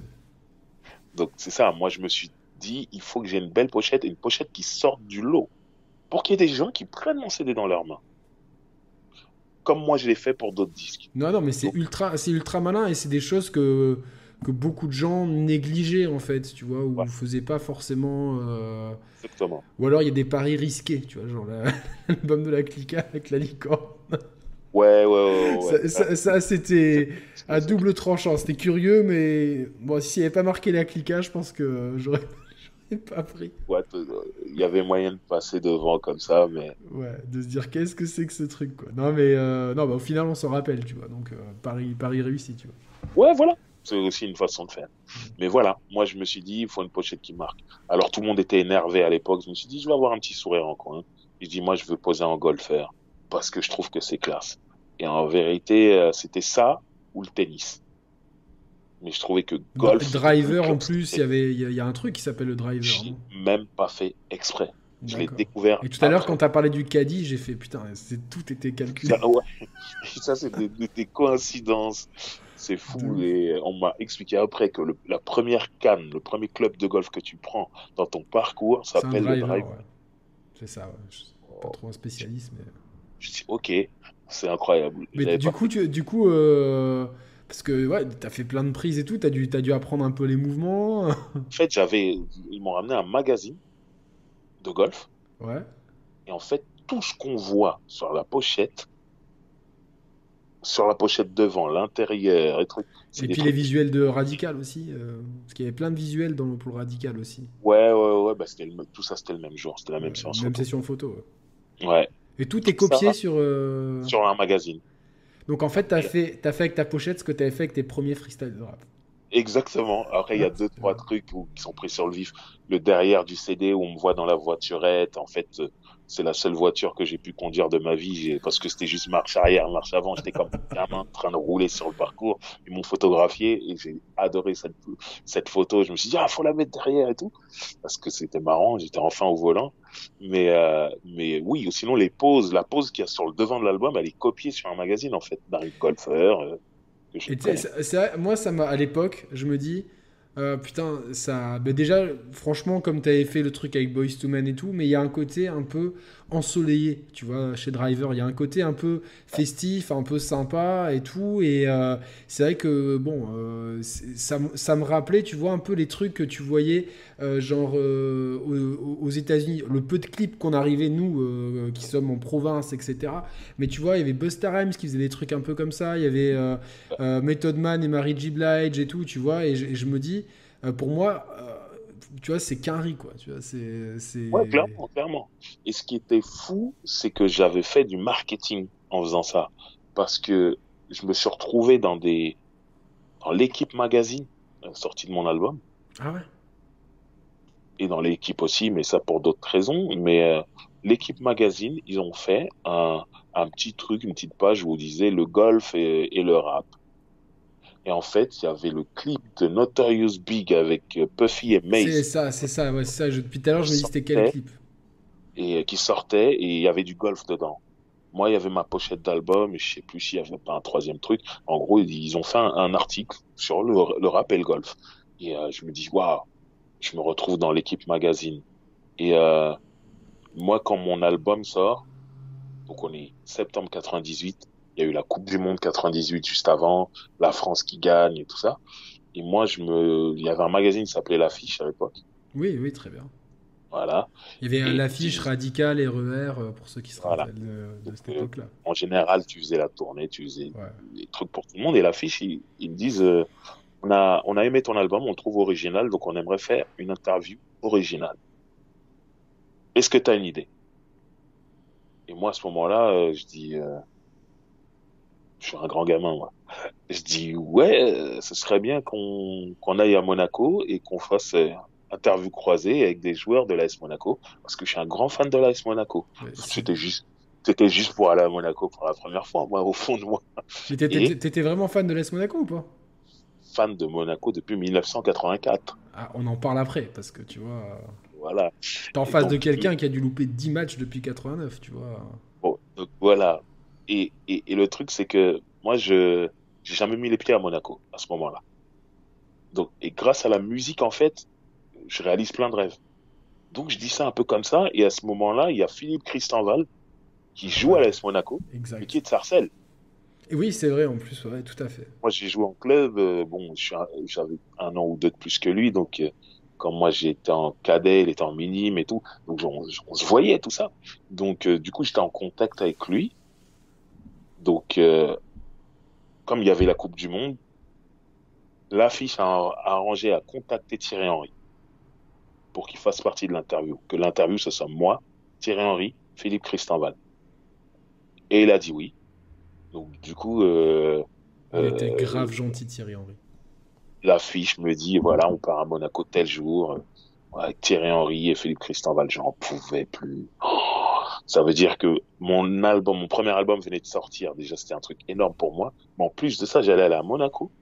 avec, un Thierry, avec un Thierry Henry fraîchement champion du monde. C'était trop pour moi. Je me rappelle de ce truc-là. Nous, on, a, on, on, on hallucinait. On disait putain, euh, dans mon petit groupe de trois personnes qui écoutaient du rap dans cette ville. Il y a, putain, ce gars-là, il est, il est fan de l'AS Monaco et tout. Et euh, du coup, à chaque match, avec mes potes, on essayait de voir si t'étais là. Mais vrai, véridique. Hein.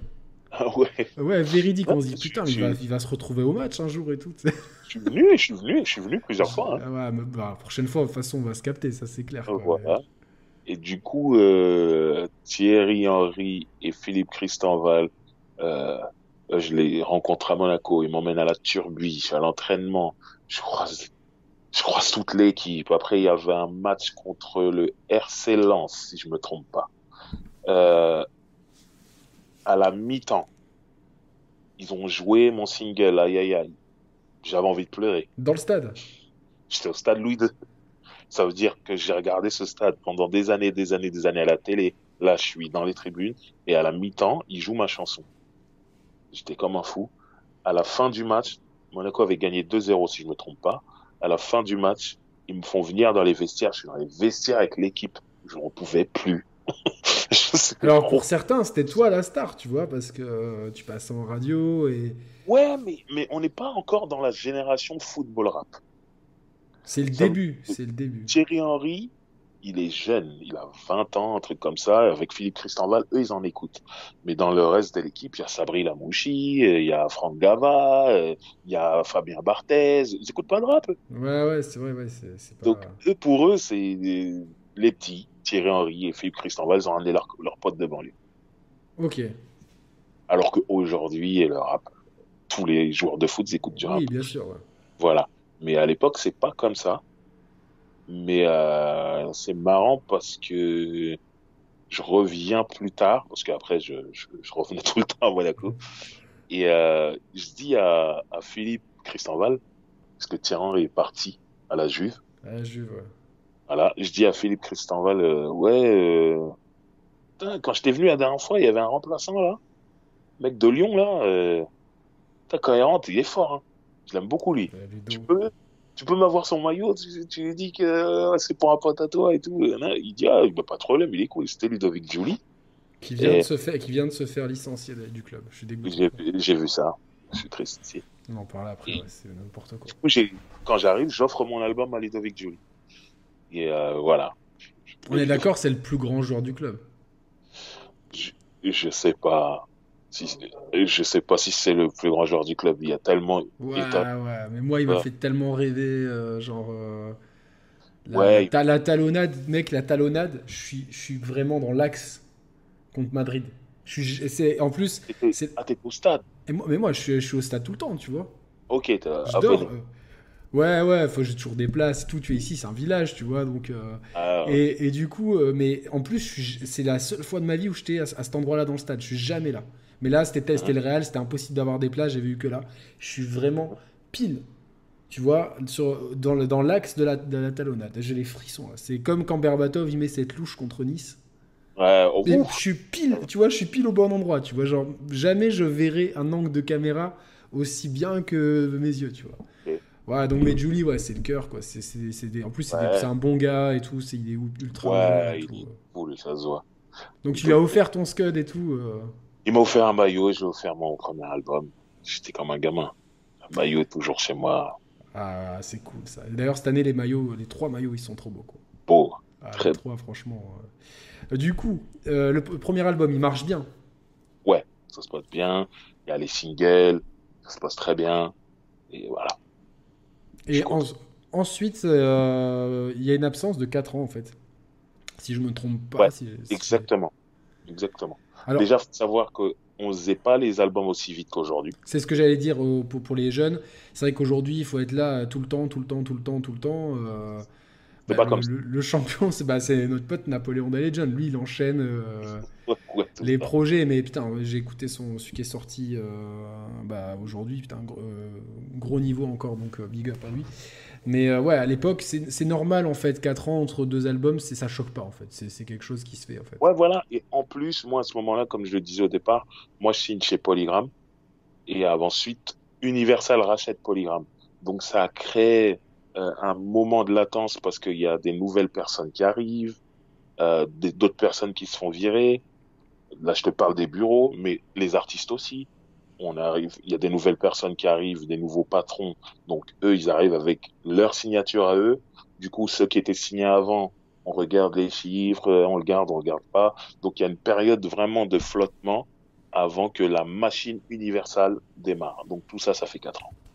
D'accord. Et donc euh, pendant ces 4 ans, bah, à l'époque, les albums, ils ont une durée de vie un peu plus longue parce qu'on en achète moins forcément. On n'a pas. Faut savoir qu'aujourd'hui, pour le prix d'un, enfin, ce que vous payez, euh, je dis aux jeunes, le, prix de votre Deezer, de votre Spotify, de votre Apple Music, c'était le, le prix d'un CD encore même. C'est même moins cher que le prix d'un CD à l'époque. Bah oui. Donc euh, aujourd'hui, vous pouvez avoir accès à tout pour le prix. De, donc les CD, on les, il y en avait moins qui sortaient, ils duraient plus longtemps, ils étaient exploités sur plus, plus de durée quoi aussi. C'est ça, c'est ça. Et donc Swing Popotin, c'est le, j'adore le nom. Voilà. C'est le deuxième. Il est, il est plus dansant celui-là, comme son nom l'indique. Ouais, c'est ce que je cherchais à faire. Parce que bon, aujourd'hui, tu vas dans des soirées hip-hop, il y a beaucoup de rap français, les gens dansent, tout ça. Mais à l'époque, c'était rare, voire interdit. Hein. Euh, tu devais pas faire le morceau dansant, c'était catalogué comme un faux, quoi. On n'avait pas trouvé la formule. Il n'y avait pas les producteurs aussi. Il faut dire ce qui est, c'est qu'on manquait de. On a, on a eu des producteurs de génie en France. Euh, bah, Akhenaton, par exemple, parce que tout le monde dit souvent Imhotep et tout, mais Akhenaton a plus produit de sons pour IAM qu'Imhotep, qui, est un grand producteur aussi. Il y, avait, euh, bah, pour moi, le plus grand de tous, c'est DJ Mehdi, euh, qui repose en paix, qui, mais qui avait un son particulier et qui, qui aurait pu à terme devenir, je pense, un son de, de, de, de Before, tu vois, avec ce son un peu électro, etc., mais pas un son pur club. Peut-être avec le 113 c'était compliqué à l'époque. Euh. Mais en 2002, c'est la, la, vague. Euh, il commence à avoir les Neptunes, il commence à avoir euh, Rock ah Wilder et tout, quoi. Après, le rap américain, il n'y avait pas de problème. Ça passait. On faisait toutes les soirées avec ça.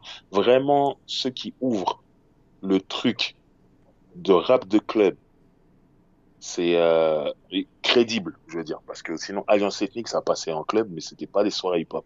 Ça passait beaucoup dans les soirées généraliste. Ouais. ceux qui ouvrent vraiment le truc, c'est Booba avec Bulbi. Donc, je sais pas en quelle année on est, mais c'est Bulbi, c'est plus tard. C'est plus tard. Voilà. 2006. Voilà. Donc, c'est vraiment là que le rap français rentre en club. C'est ça. C'est vrai, c'est le premier son. Euh... Ensuite, t'as Reste en chien, La Fouine, avec Booba.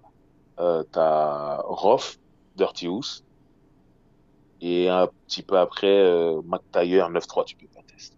Voilà, ça c'est des sons qui... Ben, je pense que le public évolue, évolue aussi, donc euh, il y a un effet euh, cercle vicieux.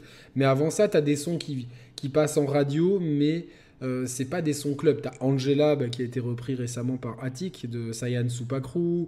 Euh, bah, tu as le 113 aussi avec Tonton du, Tonton du Bled qui a, qui a cartonné de fou. mais on écoute ça, mais c'est pas... Mais c'est pas joué en club.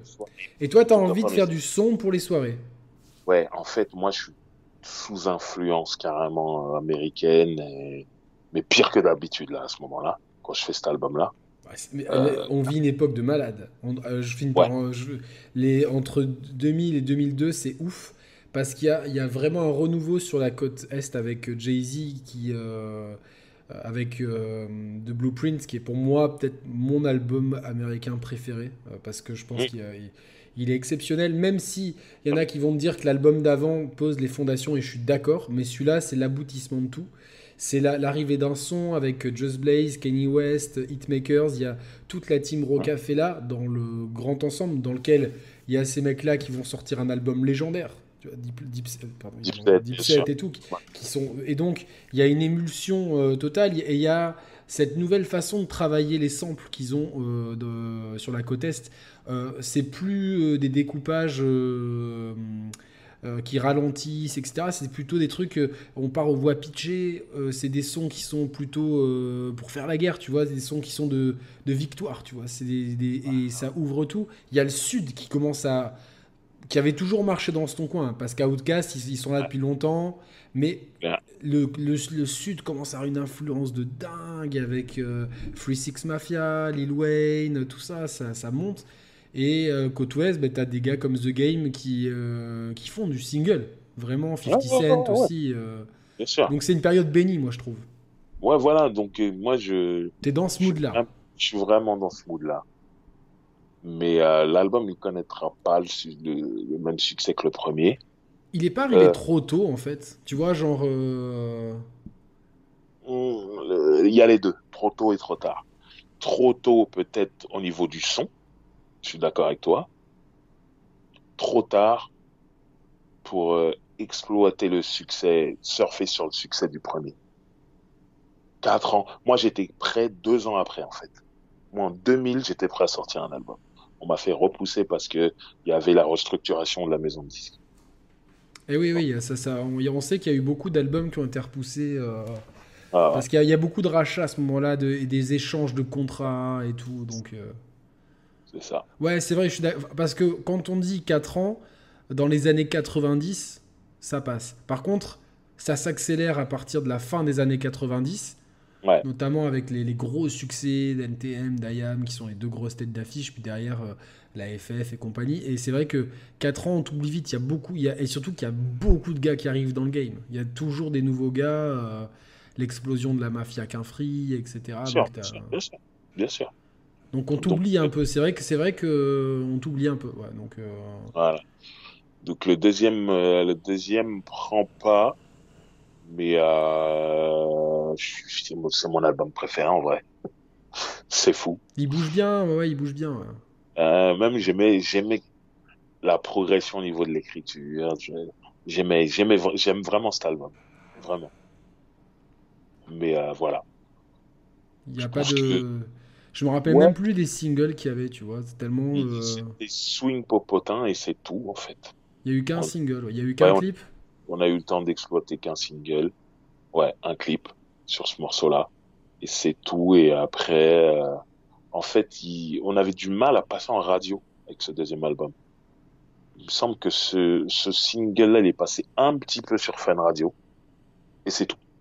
Parce qu'à ce moment-là, il y a le, il y a le, le voilà, ce qu'on appelle le, le monopole de Skyrock et est-ce que beaucoup de rappeurs euh, on, du, de Laurent Bounot qui fait la pluie et le beau temps et si, le, si Laurent dit oui bah ton single va passer c'est bon et s'il dit non ton single passe pas. Et comme c'est la seule radio c'est l'Union soviétique bah c'est ça hein, et, c'est pire que ça parce que en gros quand tu tu t'es pas joué sur Skyrock et que tu vas voir énergie par exemple je te parle à, l'époque hein, tu vas voir énergie, ils disent mais euh, t'es un rappeur, Skyrock il ne joue pas, c'est bizarre. Et du coup eux, eux aussi sont réticents. Donc après il y a les radios un peu locales et tout, tu vois, genre il y a Nova, mais, bon ça t'as pas le. Euh, quand ton premier album il a été joué sur des réseaux nationaux, sur ton deuxième t'as besoin des réseaux nationaux. Ouais, tu cherches une progression de toute façon, tu cherches. Voilà. Et, et du coup on les a pas eu et ça c'est devenu compliqué. Et du coup, il y, a, 8 ans qui se passent entre Swing Popotin et l'architecte. Est-ce qu'il y a une baisse de motivation? Est-ce qu'il y a une remise en question euh? Pas du tout, c'est juste le business en fait. En gros, moi j'ai signé pour trois albums euh, chez Polydor. Euh, le troisième se fait pas. Ils me rendent mon contrat. Ils me compensent cet album-là parce que c'est comme ça que ça se passe. Je suis pas en voyage, tout ça. Je, pris de l'argent je profite un peu. Après, je me dis, moi, je vais me remettre au boulot. Je signe chez EMI. EMI veut que je sorte d'abord un single. Mais ils veulent que ce soit sur des samples, que ce soit des espèces de reprises. Donc, on tente un premier qui était un truc de New Edition, je me rappelle, Candy Girl. Et euh, on demande les droits. On n'a jamais de réponse. Parce que là, ça commence à devenir être tendu avec les samples en plus comme on n'a pas de réponse, IMA il veut pas se mouiller en disant on y va pour se faire attaquer après. Donc ils me disent fais un autre morceau avec un autre sample. On fait un autre morceau avec un autre sample de Mais là, c'est leur faute en fait. Ils doivent négocier. Enfin, moi, la logique des choses, c'est que tu négocies en amont pour, pour être tranquille. mais, c'est ce qu'ils voulaient faire. Mais il n'y avait pas de réponse en fait. Donc, deuxième single, la même chose. Ils demandent les droits. Pas de réponse. Ça fait deux fois. Donc du coup ils me disent non on sort pas. Je dis mais venez on part sur un morceau original. Euh, non non non non non non on veut absolument que tu fasses une reprise d'abord et tout ça machin. Hein. Donc on s'entend pas et finalement on se sépare. Donc j'aurais rien sorti chez EMI. Donc du coup là à ce moment-là je commence à me tourner vers l'indépendance. Et je m'associe avec Jean-Pierre Sec, qui était anciennement 45 scientifiques. Donc il y a un, un, vrai savoir au niveau de l'indépendance. Il a fait quand même Lunatic, euh, Booba, euh, Ifi, ouais, c'était fou, etc. Donc du coup, euh, moi, c'est, il m'apprend beaucoup sur l'indépendance parce que moi, je connaissais que le business à travers les majors. Et c'est là qu'on sort l'architecte. Alors, l'architecte, c'est 2010, il me semble, mais en 2007, 2007, je sors une compilation d'abord qui s'appelle Self Defense. 2008, euh, je crois. Ouais, bah voilà. En tout cas, je l'ai fait en 2007, mais euh, bah, elle sort. Voilà. C'est une, euh, une, compile, c'est ça euh, Voilà. Il y a des morceaux d'artistes, il y a, y a, des morceaux à moi dedans, mais il y a aussi d'autres gens. On retrouve aussi bien Lino, Escobar Maxon, Le Terf avec Akhenaton. Ah, exact, exact. Seth Gecko, Tommy Bugsy, tout ça. C'était des artistes que, avec qui je suis en contact et voilà. Le, le, morceau Le Turf, il y a Perso dedans, c'est ça? Ouais. Et je crois que le couplet d'Akenaton, il fait, il est tout sur euh, une double syllabe AO. J'arrive comme Thor avec ce putain de marteau et tout. Exactement. je me rappelle de ce morceau. Ouais. Quelle mémoire. Il est énorme ce couplet, quoi. Euh, ouais. Donc euh, voilà c'est vraiment plein d'artistes avec qui je suis en contact. Diams qui m'a filé un sacré coup de main parce que j'arrive à avoir le deal de distribution parce qu'elle est sur le projet. Et à cette, époque-là, Diams, elle marche sur l'eau. Euh, ouais, mais c'est euh, une artiste qui, qui, a, qui, a, qui aimait profondément le rap et qui a, dès qu'elle a pu, elle a rendu l'ascenseur à, plein ça, de euh, Franchement, c'est quelqu'un de bien. Vraiment bien.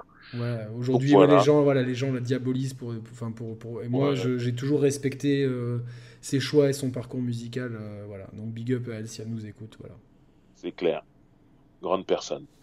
Donc voilà, et euh, donc 2010, l'architecte, mon troisième album, il arrive tard pour toutes ses péripéties en fait. Et tu l'aimes bien cet album? J'adore cet album, surtout que je l'ai fait en 5 jours. Ah putain, 5 jours. C'est fou, c'est fou. Euh, je suis arrivé un lundi euh, et vendredi on avait fini quoi. Mais je suis arrivé lundi avec les mains dans les poches. Ah ouais, t'avais rien écrit, t'avais rien. J'arrive, euh, le beatmaker à LPHA, il avait fait trois instrus. Je commence à écrire dessus. Donc on avait trois morceaux le premier jour. Il m'a dit vas-y, on revient demain, on fait la suite. chaque jour, on crée sur place. Et t'arrives à, donc c'était ta, méthode de travail d'écrire des morceaux comme ça. Euh, ça m'est euh, ça m'est arrivé en fait je me suis retrouvé aux États-Unis parce que j'allais beaucoup aux États-Unis.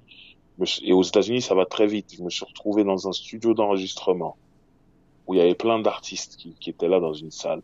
Et donc tout le monde demandait un peu t'es qui? Tu fais quoi et un mec il me dit tu fais quoi je dis je suis un rappeur français il me dit tu rappes en français et tout ouais il me dit vas-y rap j'ai fait un freestyle. Il m'a dit je sais pas ce que tu racontes mais ça sonne super bien. Bouge pas le mec euh, il, vient avec un Discman à l'époque. Il avait un CD dedans. Il me dit, écoute, je suis beatmaker. J'écoute les morceaux, j'écoute. Je dis, ah, la numéro 7, là, j'aime bien. Il dit, t'aimes bien numéro 7? Ok, bouge pas. Il prend son téléphone, il passe un coup de fil, il revient, il me dit, bon, demain, rendez-vous à 14h, voilà l'adresse du studio. Sauf que moi, à cette époque-là, je préparais mes morceaux, moi. Il fallait que j'ai l'instru avant, il fallait que je rentre chez moi dans ma chambre avec mon stylo fétiche. Il fallait que j'écrive, truc. T'as toujours attendu les instrus pour écrire parce qu'il y, y a, plusieurs écoles. Ouais, enfin, quand j'étais plus jeune, j'avais pas d'instru, donc j'avais des textes d'abord. Hmm. Mais après, tu t'es dit, ouais. Bon... sur des phases B et tout. Mais euh, une fois que j'ai eu le luxe de pouvoir avoir les instrus d'abord, j'ai fait ça. Sauf que là, le mec me dit, euh, voilà, tu viens demain au studio et on fait tout quoi. T'aimes bien l'instru, voilà.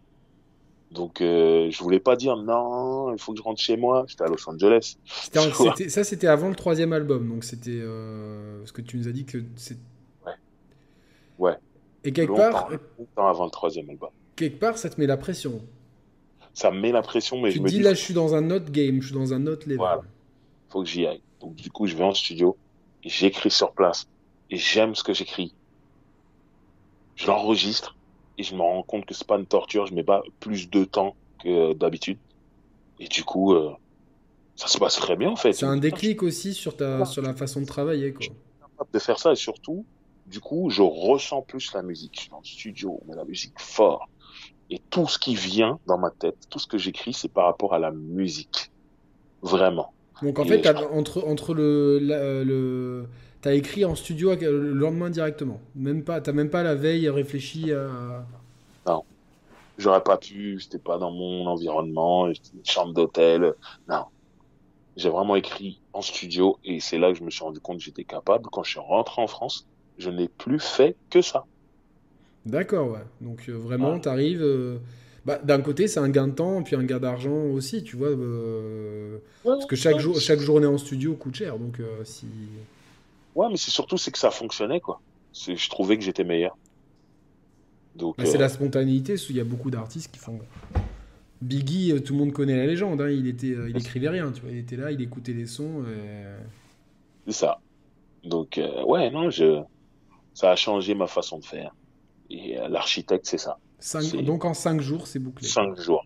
Ah. Mais celui-là, il sort en indé, donc c'est, en plus, c'est, on commence un peu à être, on est vraiment dans le ventre mou de ces années un peu compliquées pour le rap qui, qui, qui, ne peut plus sampler et, et les beatmakers doivent s'adapter, donc c'est un peu les années noires. Quoi. Le, téléchargement illégal, tout ça. Ouais, il y, y, a tous les vents contraires en fait pour le. Ah, c'était compliqué.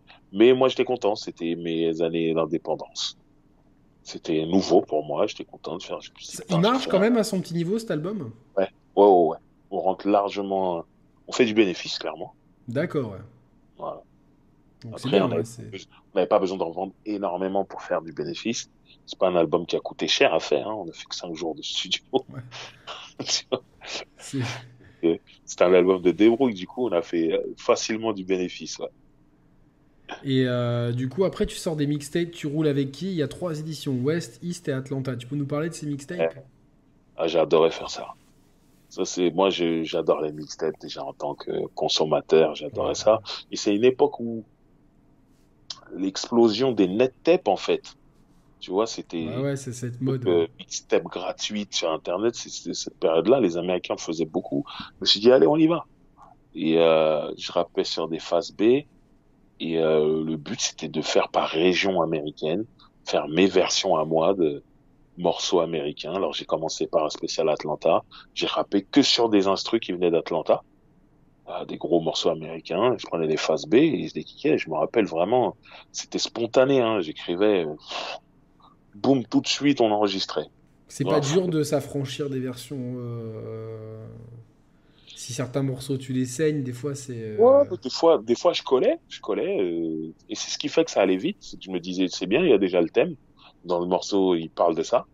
Donc vas-y, je vais parler de la même chose, mais avec mes mots, avec ma, ma version de, des choses, des faits. Je vais tourner le truc. Des fois, je racontais totalement autre chose, ou bref.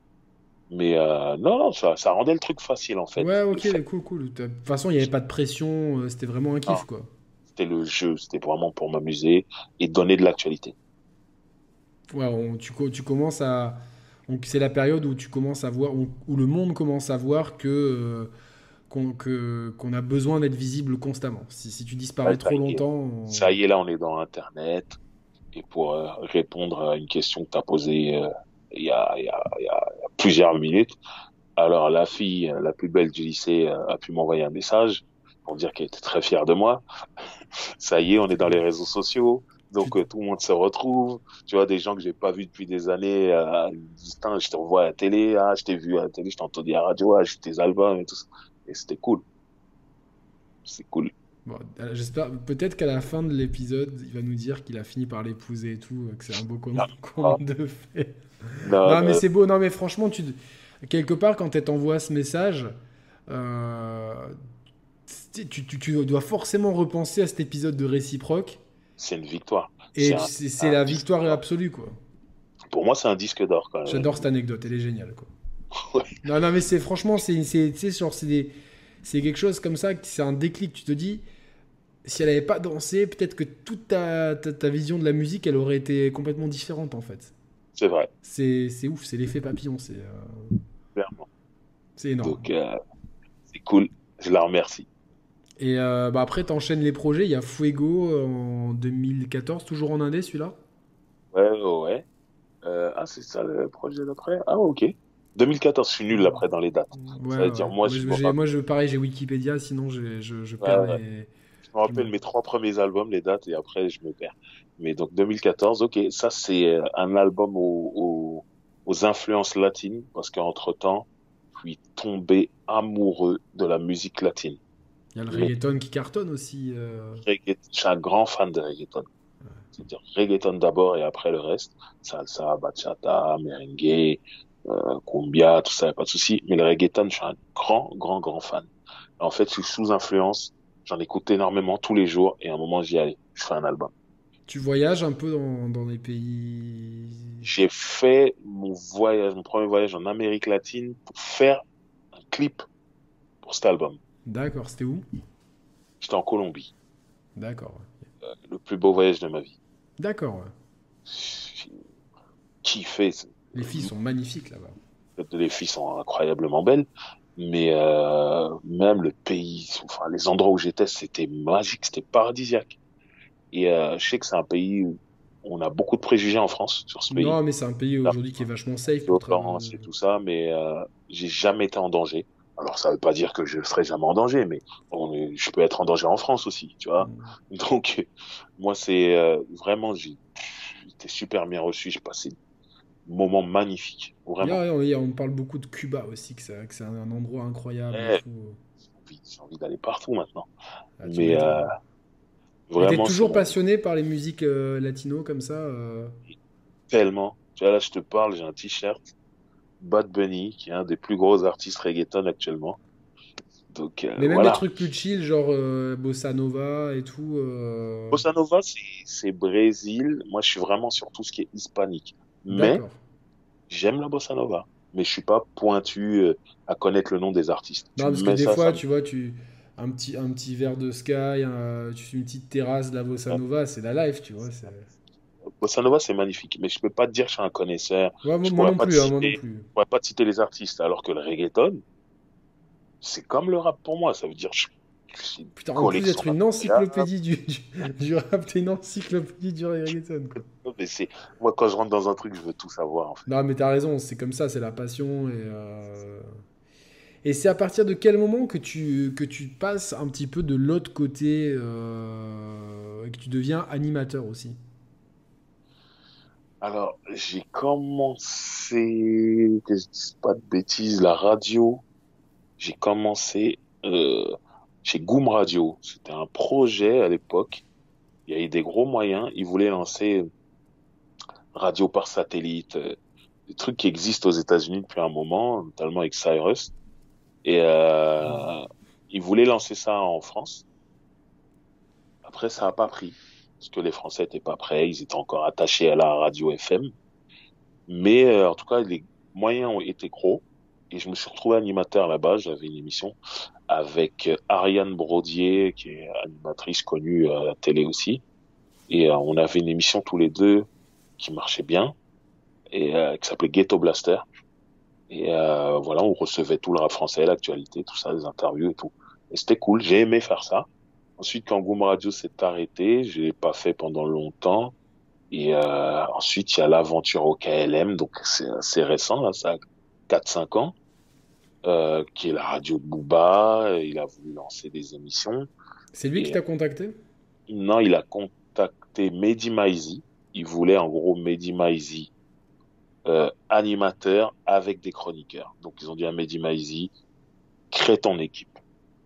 Tu sais que Mehdi, j'ai j'ai travaillé avec lui à la BCDR du son. Je suis rentré. Moi, j'étais à 90 BPM. Et après, j'étais drafté à BCDR du son. Et il est rentré juste après moi. Et du coup, on avait, on avait un forum interne et tout. Et il, il, il transpirait la passion déjà. Et il voulait poser. Je me rappelle des, des fois, j'allais sur le forum, il posait des questions dans tous les sens. Il voulait tout savoir de comment, euh, euh, comment, comment ça se structurait. Et aujourd'hui, voir la carrière qu'il a, je suis extrêmement fier, tu vois, de, de, de, ce qu'il fait et tout. Euh, vraiment, gros, gros bisous à lui. Ouais, on le salue, Mehdi. Ouais. Grand monsieur. c'est lui qui a un peu organisé au KLM Radio. Après, Bouba, c'est Bouba. Hein. S'il n'est pas d'accord, il dit non, pas lui. Mais bon, Bouba, il était content quand je l'ai vu. Il m'a dit ouais, c'est cool. Tu connais la musique, tu connais la rap. Donc c'est ce qu'on veut. Donc euh, c'est cool. C'est là que tu as commencé avec Roule avec Driver. Non, d'abord j'ai commencé avec la sauce. Ah oui, oui, la, sauce qui était un truc euh, global. Mehdi, Mehdi l'animateur, avec ses chroniqueurs. Donc euh, voilà, moi j'étais chroniqueur et le truc c'est que j'avais toujours une anecdote à raconter en fait. Et parce que les, les jeunes artistes qu'on recevait ou les artistes de ma génération, les artistes de ma génération, on avait partagé des choses, on se connaissait, donc j'avais toujours des anecdotes. et les artistes de la jeune génération, des fois, ils racontaient des trucs, ils vivaient un truc, ça me rappelait un truc que moi j'avais vécu avant eux, parce que j'étais rappeur avant eux.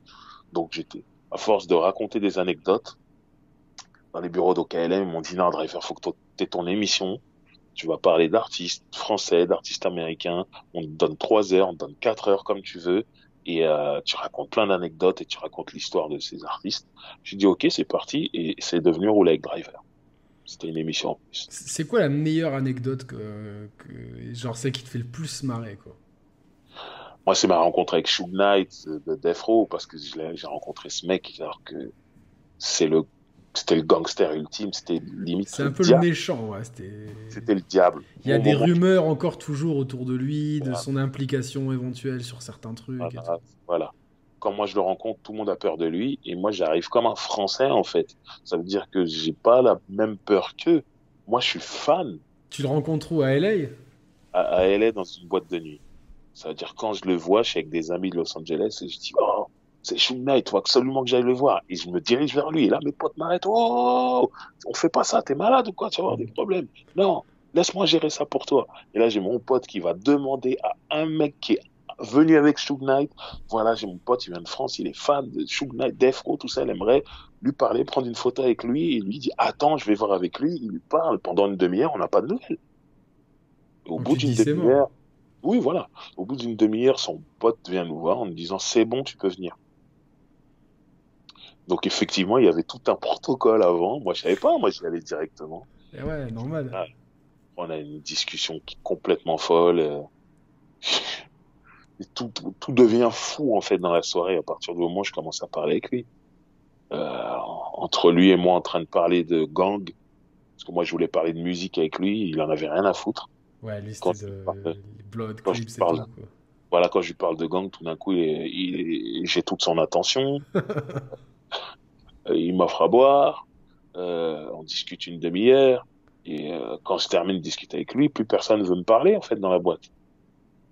Pour, pour eux, j'ai discuté avec le diable. Donc s'il discute avec moi, ah, il est vraiment, tu vois, genre. À cette période-là, c'est trop. C'est quelle année? De, Je me rappelle plus, mais il sort de prison après Tupac. En fait, quand il y a le meurtre de Tupac, le, le jour du meurtre, ils font il y a cette bagarre dans le casino. Ouais, exact. En fait, lui, il est en sursis. Et du coup, il va en prison. Ouais, il y a les images, euh, on les voit bien voilà. de caméra de surveillance. À cause des images. Il va en prison. Et là, du coup, il, euh, euh, il fait sa peine. Et quand il sort, c'est à peu près cette période-là, en fait, que je le vois. Ah ouais, donc c'est vraiment. Là, il a les cornes jusqu'au. Enfin, c'est le diable en majuscule. Parce que tu vois, aujourd'hui.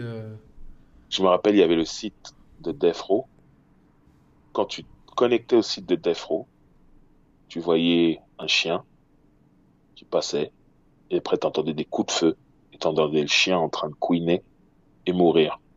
Et en gros, il envoyait un message en disant, je vais te tuer, je suis dehors maintenant. C'est cette période-là. ouais, je me rappelle, c'était complètement fou, et tout le monde avait peur. Euh, après, après Tupac et Biggie, tout le monde avait peur euh, des représailles et tout. Donc, euh. Exactement.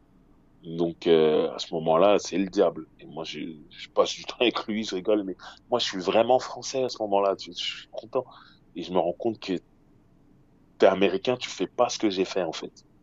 On fait pas ça. C'est- le fait d'être français euh, qui, qui fait que. Et peut-être même que tout s'est bien passé. C'est le fait que je sois français. Bah ouais, bien sûr. ouais. C'est- D'avoir parlé. Putain, tu me dis, ouais, parce que tu n'avais pas précisé la date, mais d'avoir parlé à Suge Knight à ce moment-là, ouais, c'est. c'est, euh, fou. Ah, c'est ouf. Mais, mais moi, j'ai tout, tous les disques de Death Row chez moi. T'es un gros fan de Death Row et tout. euh. C'est mon label préféré. Ah ouais, d'accord, carrément. ouais. Donc quand je le vois, moi, je peux pas rester comme ça. Bah, bien sûr, non, non, bien sûr, bien sûr. faut que j'aille lui parler à tout prix. à tout prix. Et il, il t'a enfin, raconté rien de, rien de fou, quoi. Si c'était fou ce qu'il m'a Ah ouais, d'accord. En fait, moi, je lui explique, je lui dis que moi, j'ai, je viens de France. Je suis un rappeur, euh, j'ai, j'ai tous les albums de Death Row, je les ai tous achetés et tout. Donc voilà, je m'attends à ce qu'ils me disent, ah, cool, merci.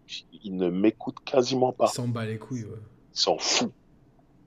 Et euh, du coup, moi, je lui dis, euh, bon, il faut que j'arrive, il faut que j'arrive à attirer son attention. Donc, je commence à lui parler de gang. Je lui dis, ouais, toi, t'es, tu fais partie de Mob Pyro, son gang? Et là, il me regarde, il me dit, pourquoi depuis tout à l'heure tu me mens? Là, je commence à m'inquiéter. Ah, je mens pas, de quoi tu parles? De quoi tu parles? Il me dit, mais tu me dis que t'es français. Mais d'où tu connais Pyro? Et là, euh, je dis, sais, en France, on n'est pas nombreux, mais on est une petite poignée de personnes à s'intéresser à toute la culture de gang. Donc euh, voilà, je connais. Il me dit, tu connais quoi comme autre gang? Donc je cite d'autres gangs que je connais. Et c'est là qu'il me dit, assis-toi, tu veux boire quelque chose? Et là, du coup, c'est lui qui commence à me poser des questions. Il me dit, il y a des gangs euh, euh, en France? Je dis, non, c'est pas des gangs. Ah, il il veut savoir et tout. Je lui dis non, c'est pas des gangs, c'est plus euh, des guerres de quartier. Il me dit, euh, il y a des Mexicains chez vous? Je lui dis non, non, non. Je lui dis non, non, pas spécialement. Je lui dis les minorités dans les quartiers, c'est plus des Noirs et des Arabes. Et là, il me fait un mix incroyable. Il me parle de, il me dit donc t'es en train de me dire qu'en France, il y a des mecs avec des dickies remontés jusqu'en haut. C'est comme ça que s'habillent les Mexicains, en fait. Ah ouais. Ils montent leurs pantalons très hauts Je me rappelle de ce truc, ouais. et ils me disent avec des, avec des barbes et des AK-47. Et en fait, je me rends compte qu'il a fait un mix du gangster mexicain de Los Angeles, de Oussama Ben Laden, parce que quand tu disais arabe à cette époque-là, pour eux, c'était Oussama Ben Laden. Ouais, ouais, ouais. Et voilà, quoi. Et là, je dis non, pas du tout, c'est pas ça.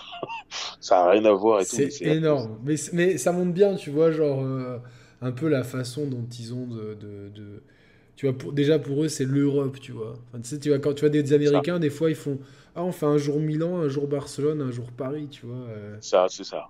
Et tu leur, enfin, comment tu leur expliques que euh, entre deux villages à côté, c'est deux, deux mondes différents, tu vois. Enfin, c'est. Et non. Ah Je suis quand même retrouvé dans une soirée à Beverly Hills où je parle avec quelqu'un.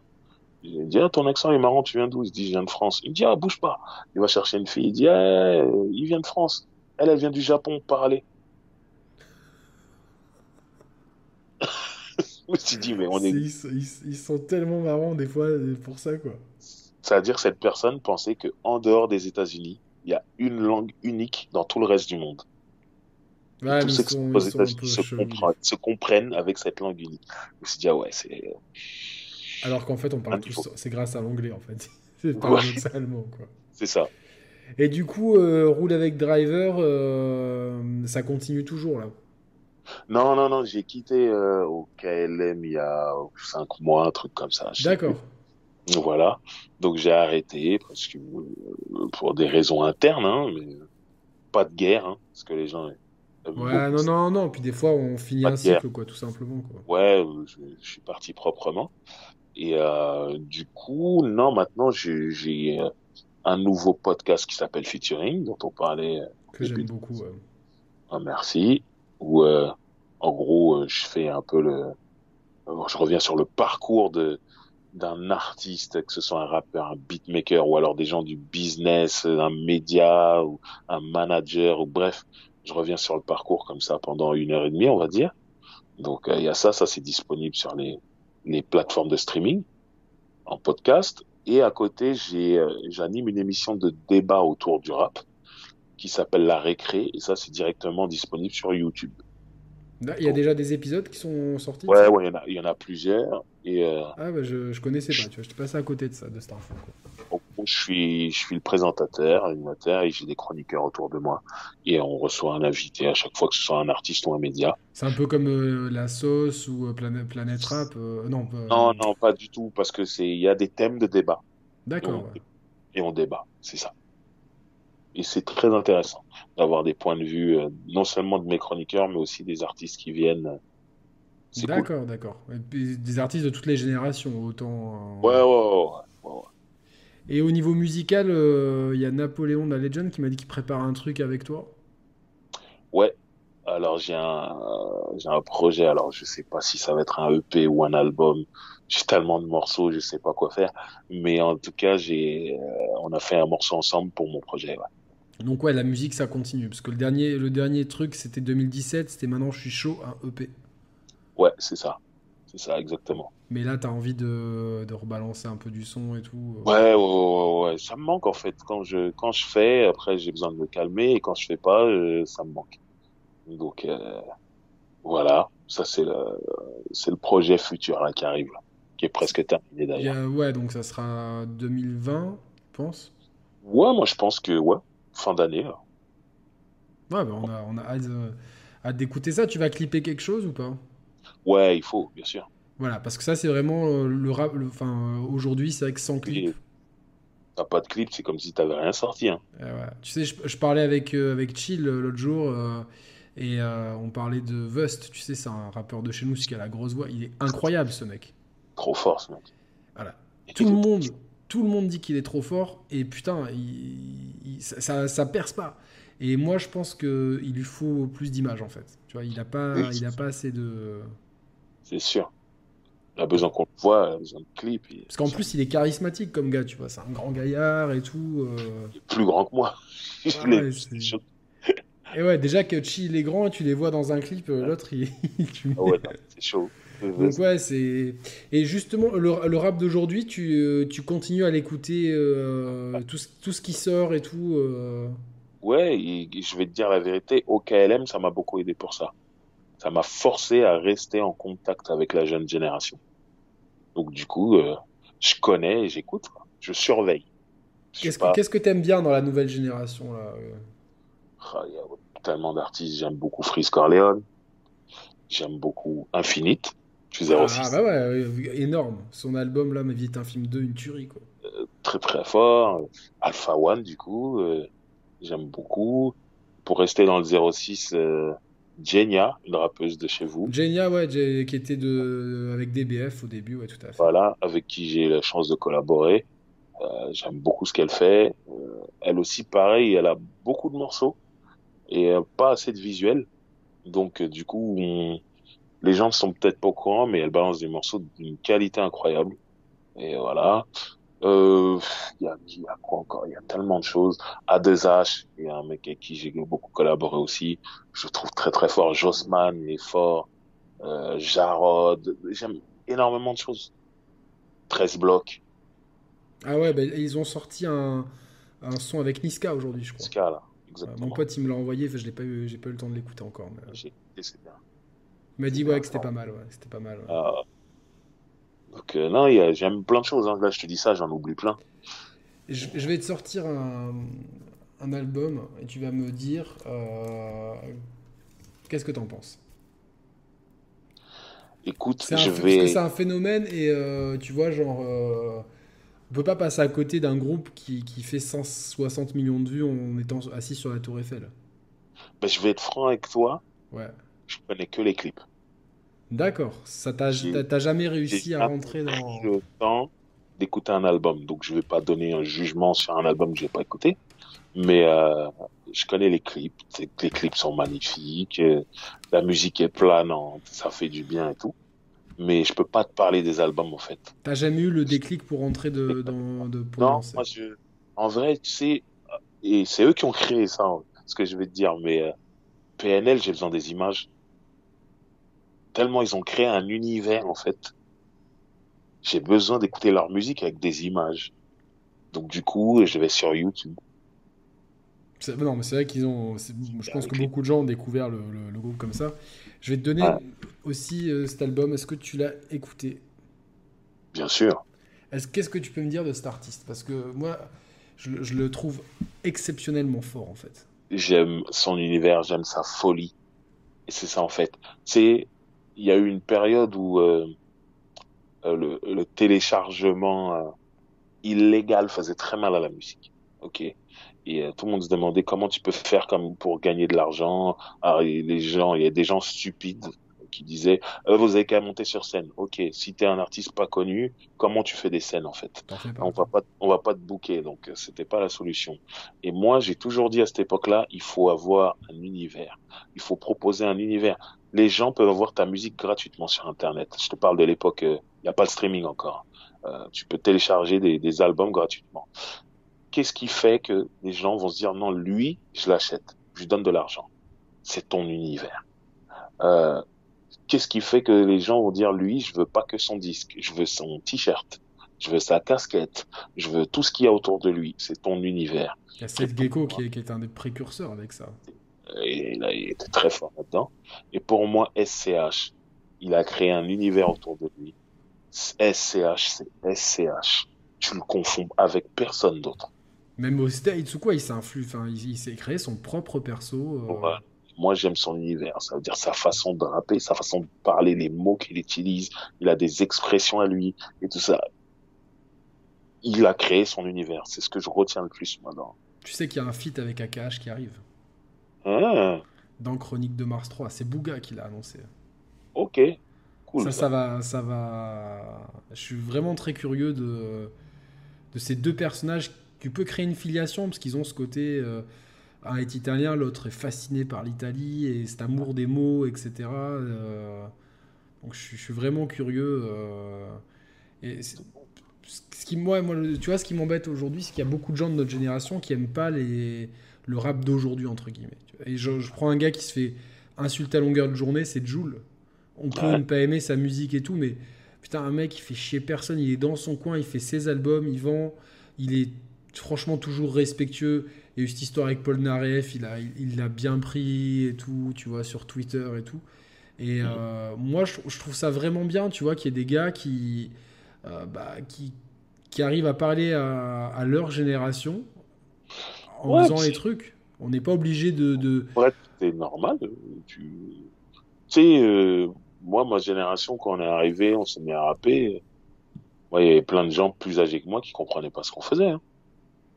Bah Donc il y aura toujours, il y aura toujours le réactionnaire, l'ancien qui comprendra pas le nouveau courant. Mais en vrai, il suffit juste de se pencher et surtout, je le répète encore, prendre les choses en temps et en air. Faut vivre le truc. Et du coup, tu vas suivre le bateau, l'évolution. Tu vas comprendre le truc.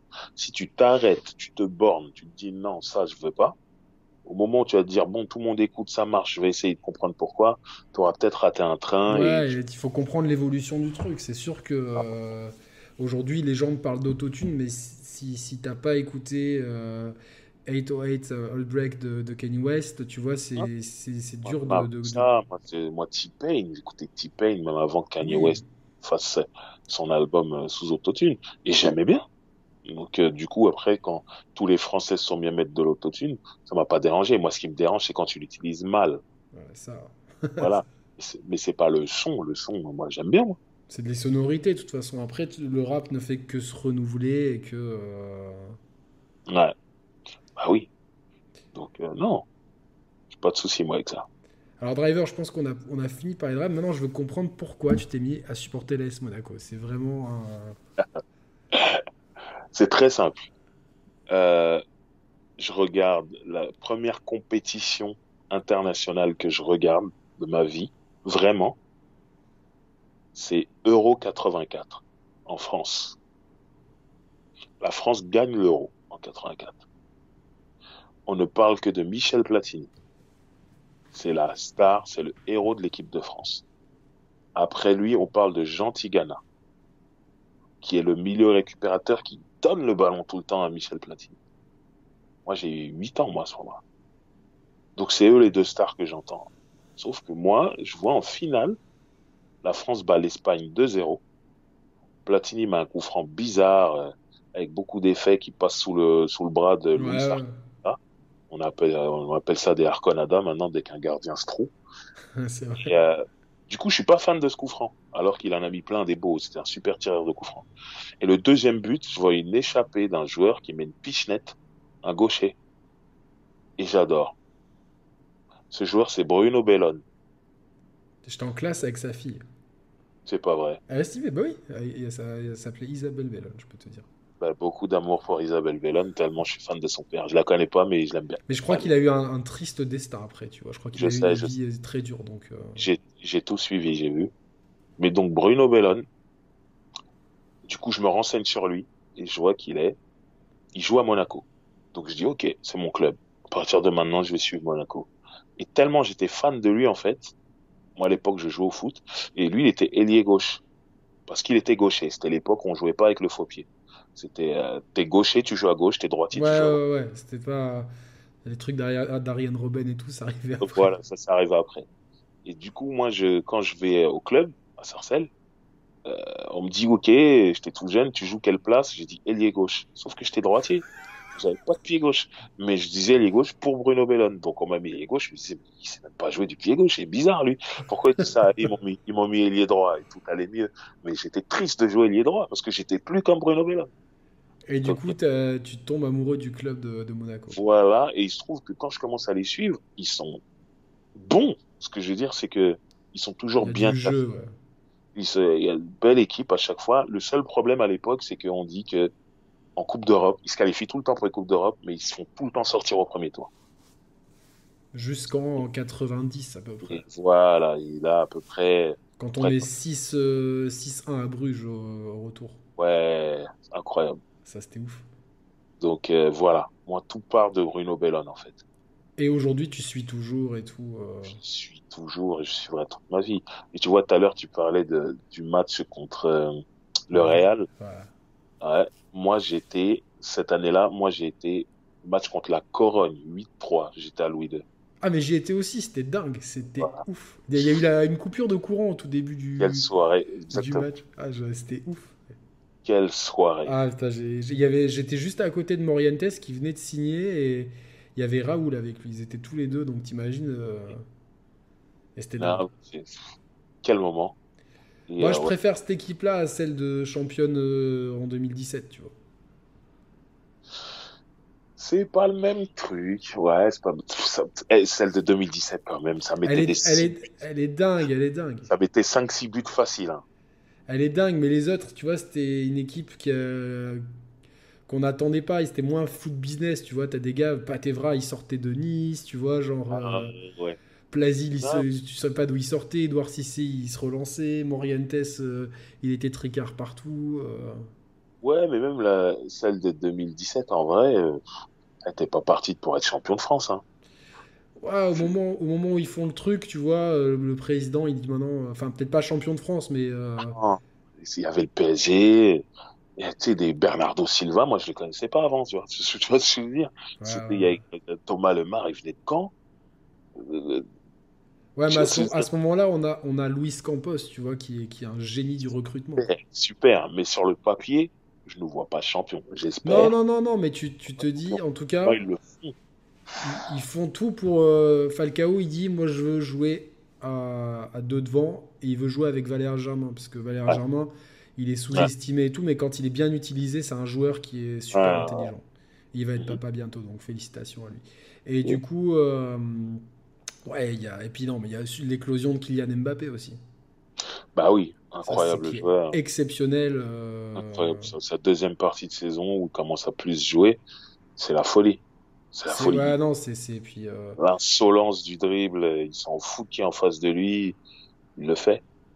Et, euh, Falcao fait une saison de malade aussi, c'est sa dernière grande saison. euh, Ah, le lob contre Manchester, les deux coups francs. Voilà. euh, quand, il, Ouais, enfin, ouais. quand il rentre et tout, il met deux coups francs. Alors, il en a même pas mis beaucoup dans sa vie et tout. Donc, euh, on savait même pas qu'il tirait les coups francs ce jour-là. Moi, quand je le vois au coup franc, je dis ah bon. euh, Non, mais ça fait tellement plaisir. Putain, moi, je me suis tapé tous les matchs de Ligue 2, tu vois. Bah, je les regardais. J'allais au stade avec un coussin gonflable. Tu sais, les coussins de oh. plage. Il y avait tellement personne, déjà qu'il n'y a pas beaucoup de monde. Moi, j'aime pas trop la foule. Donc, tu vois, j'aime bien cette ambiance un peu cosy et tout. Mais je me, je mettais mon coussin gonflable et je m'allongeais. Et tu sais, genre, je regardais les matchs allongés comme ça et tout. C'était tellement frais, tu vois. Non, mais c'est. Euh, Touré. Touré. Ah, Ibrahima Touré, putain, il m'a fait rêver. Euh... Ça a sauvé, lui. Ça fait du bien. Ouais, non, mais puis t'as des joueurs qui sont passés comme ça. Euh, dans cette... Quand on était en Ligue 2, les Russes, ils arrivent, ils ont fait un mercato avec des inconnus. Et dans les sous Basic, t'ai pas connu, il a fini en finale de Coupe du Monde. Tu te dis franchement, euh, tu vois, ce que je dis André Araji et tout, voilà, tu vois. Donc euh, ils ont montré des guerriers. Et là, bah, là, tu la sens comment la saison? C'est bizarre, hein, tout ce qui s'est passé et tout. Euh. Ouais. Moi, le, le, truc des entraîneurs à jamais leur laisser le temps, moi, je trouve ça horrible. Et euh, putain, moi, les, les, transferts me font peur en fait. Mais c'est compliqué hein. quand tu joues pas de Coupe d'Europe, euh, attirer des, des, grands joueurs c'est dur. Donc va falloir trouver des pépites. Et moi, pour l'instant, je sais pas. Tant que bah, Après, le directeur sportif, il est super bon. Paul Mitchell, franchement, c'est un mec qui a fait ses classes. L'entraîneur, il, il, veut amener de la rigueur. Vraiment, il va amener de la rigueur et tout, parce que c'est vrai qu'il y avait du relâchement. Euh, enfin, quand je vois, je croise tout le temps certains, certains bah, les attaquants, et tout, ils m'écouteront pas, non, je m'en bats les couilles. Je croise euh, Ben Yedder euh, tout le temps à droite, à gauche, machin truc, et qui, ouais, je sais pas si je vais continuer là. Tu vois, le gars, il plaisante pas, tu vois. Le, le, Kovac, là, tu vois, vraiment, lui, il est d'une école stricte, quoi. Donc. Et tu viens une fois par an te faire un match, un truc comme ça. Ça, ça fait longtemps que je suis pas venu. Franchement, là, ça fait longtemps que je suis pas venu. Mais à l'époque, je venais deux ou trois fois par an. Bon, la prochaine fois que tu viens, on se capte. Tu seras prévenu. je vais venir cette saison. Hein. Ça fait tellement longtemps. Carrément. je, vais venir cette saison et euh, bien choisir mes matchs. Parce que j'aime que quand Monaco gagne. Moi, j'ai vu Monaco gagner. Que, que ça. À chaque fois que je suis venu, Monaco a gagné. Donc, euh, on gagne souvent contre Lens. Donc PSG. Ouais, ouais, évite PSG, évite Marseille et Nice. En général, c'est piégé, ces trucs-là. Euh, Lens, en général, on gagne, on gagne souvent. Ouais, bah, j'ai mon premier match à Louis II. Et ouais, c'est pour ça que je te dis ça. Donc, euh, donc voilà, quoi. Non, mais c'est. Bon, c'est, on verra bien. Ça, là, c'est la grande inconnue. Là, je suis quand même bien chaud parce que demain soir, il y a la Champions qui reprend. Déjà, hier soir, je me suis fait soirée Europa League, ça m'a fait du bien. Tu, sais, tu te remets un peu dans le bain et tout. Euh c'est clair. Et tu, est-ce que tu vois Paris faire quelque chose On va pas penser à nos amis parisiens, tu vois? Bah, honnêtement, c'est cette année ou jamais. Je trouve que, en tout cas, avant le Covid, la, Ligue des Champions que j'ai vue, tous les favoris là, personne ne m'a impressionné. Personne, j'ai trouvé personne très fort, personne au-dessus du lot. Donc je me suis dit Paris, cette année, ils peuvent battre n'importe qui s'ils s'y mettent vraiment. Mais s'ils le font pas cette année, pour moi, ils la gagneront jamais. Alors moi, tu vois, genre, euh, en plus je suis dans un groupe, il y a un Marseillais, un Parisien et moi, donc tu vois, ça, ça chambre. Euh, c'est un ah groupe où on parle de, de, rap hein, principalement, mais on, on, parle aussi de foot. Et euh, du coup, Marseillais disait tout à l'heure, ouais, mais si vous la gagnez, ça sera, il y aura toujours ce goût un peu de Coupe d'Europe au, rabais. Et bon, après, le Parisien, il a dit, ouais vous, la, celle que vous avez gagnée, vous avez, vous avez fait trois matchs. Euh. Ouais, on va mais a... toujours trouver des arguments des deux côtés. Ah, mais là, ça, ce qui va être chaud, c'est la Talenta parce que tu vois, genre, c'est quand même une équipe qui, qui performe bien. C'est un piège. Hein. C'est un piège. Hein. Et surtout, leur ville, elle a été meurtrie pendant le Covid-19. C'est la ville qui a été le plus meurtrie au monde, je crois, proportionnellement. Il y a ces images horribles de camions entiers qui amènent des cercueils euh, et tout. Et je sais pas, je les sens quand même chauds. T'as Verratti qui est blessé, euh, Mbappé et tout, donc. Euh, ouais, non, c'est un piège. Il faut vraiment qu'il. Mais si tu, si tu passes pas, si tu passes pas contre Bergame, t'as plus rien à faire là de toute façon après. Oui, c'est clair. mais bon, moi, je euh, pense que je pense que Paris va passer quand même.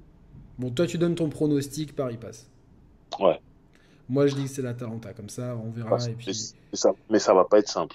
comme ça, regarde, ce qu'on fait, c'est que si Paris passe, si t'as raison, je te paye à boire quand tu viens, et si c'est l'inverse, tu me payes à boire. Avec plaisir. C'est un deal? Deal. Ok, on va juste rester en ligne euh, une fois qu'on dit au revoir aux auditeurs. Je pense qu'on a fait le, tour de ta, ta, belle carrière, de, tout ça. T'as passé un bon moment? Parfait, super. je suis vraiment content. Euh, vraiment cool. Bon, bah écoute, au moins ça t'a fait passer un peu de l'autre côté du, du, miroir, entre guillemets. Euh, merci en tout cas à tous ceux qui, nous ont écoutés, aux fans de rap et à ceux qui aiment pas forcément le rap. Comme ça, vous avez découvert Driver, un mec super sympa qui a une, longue histoire dans le rap français et qui fait, a fait beaucoup pour le mouvement en France. D'ailleurs, on te remercie, nous, tous les fans de rap, pour ça. On reste donc en ligne deux secondes pour débriefer. Salut à tous, ciao Salut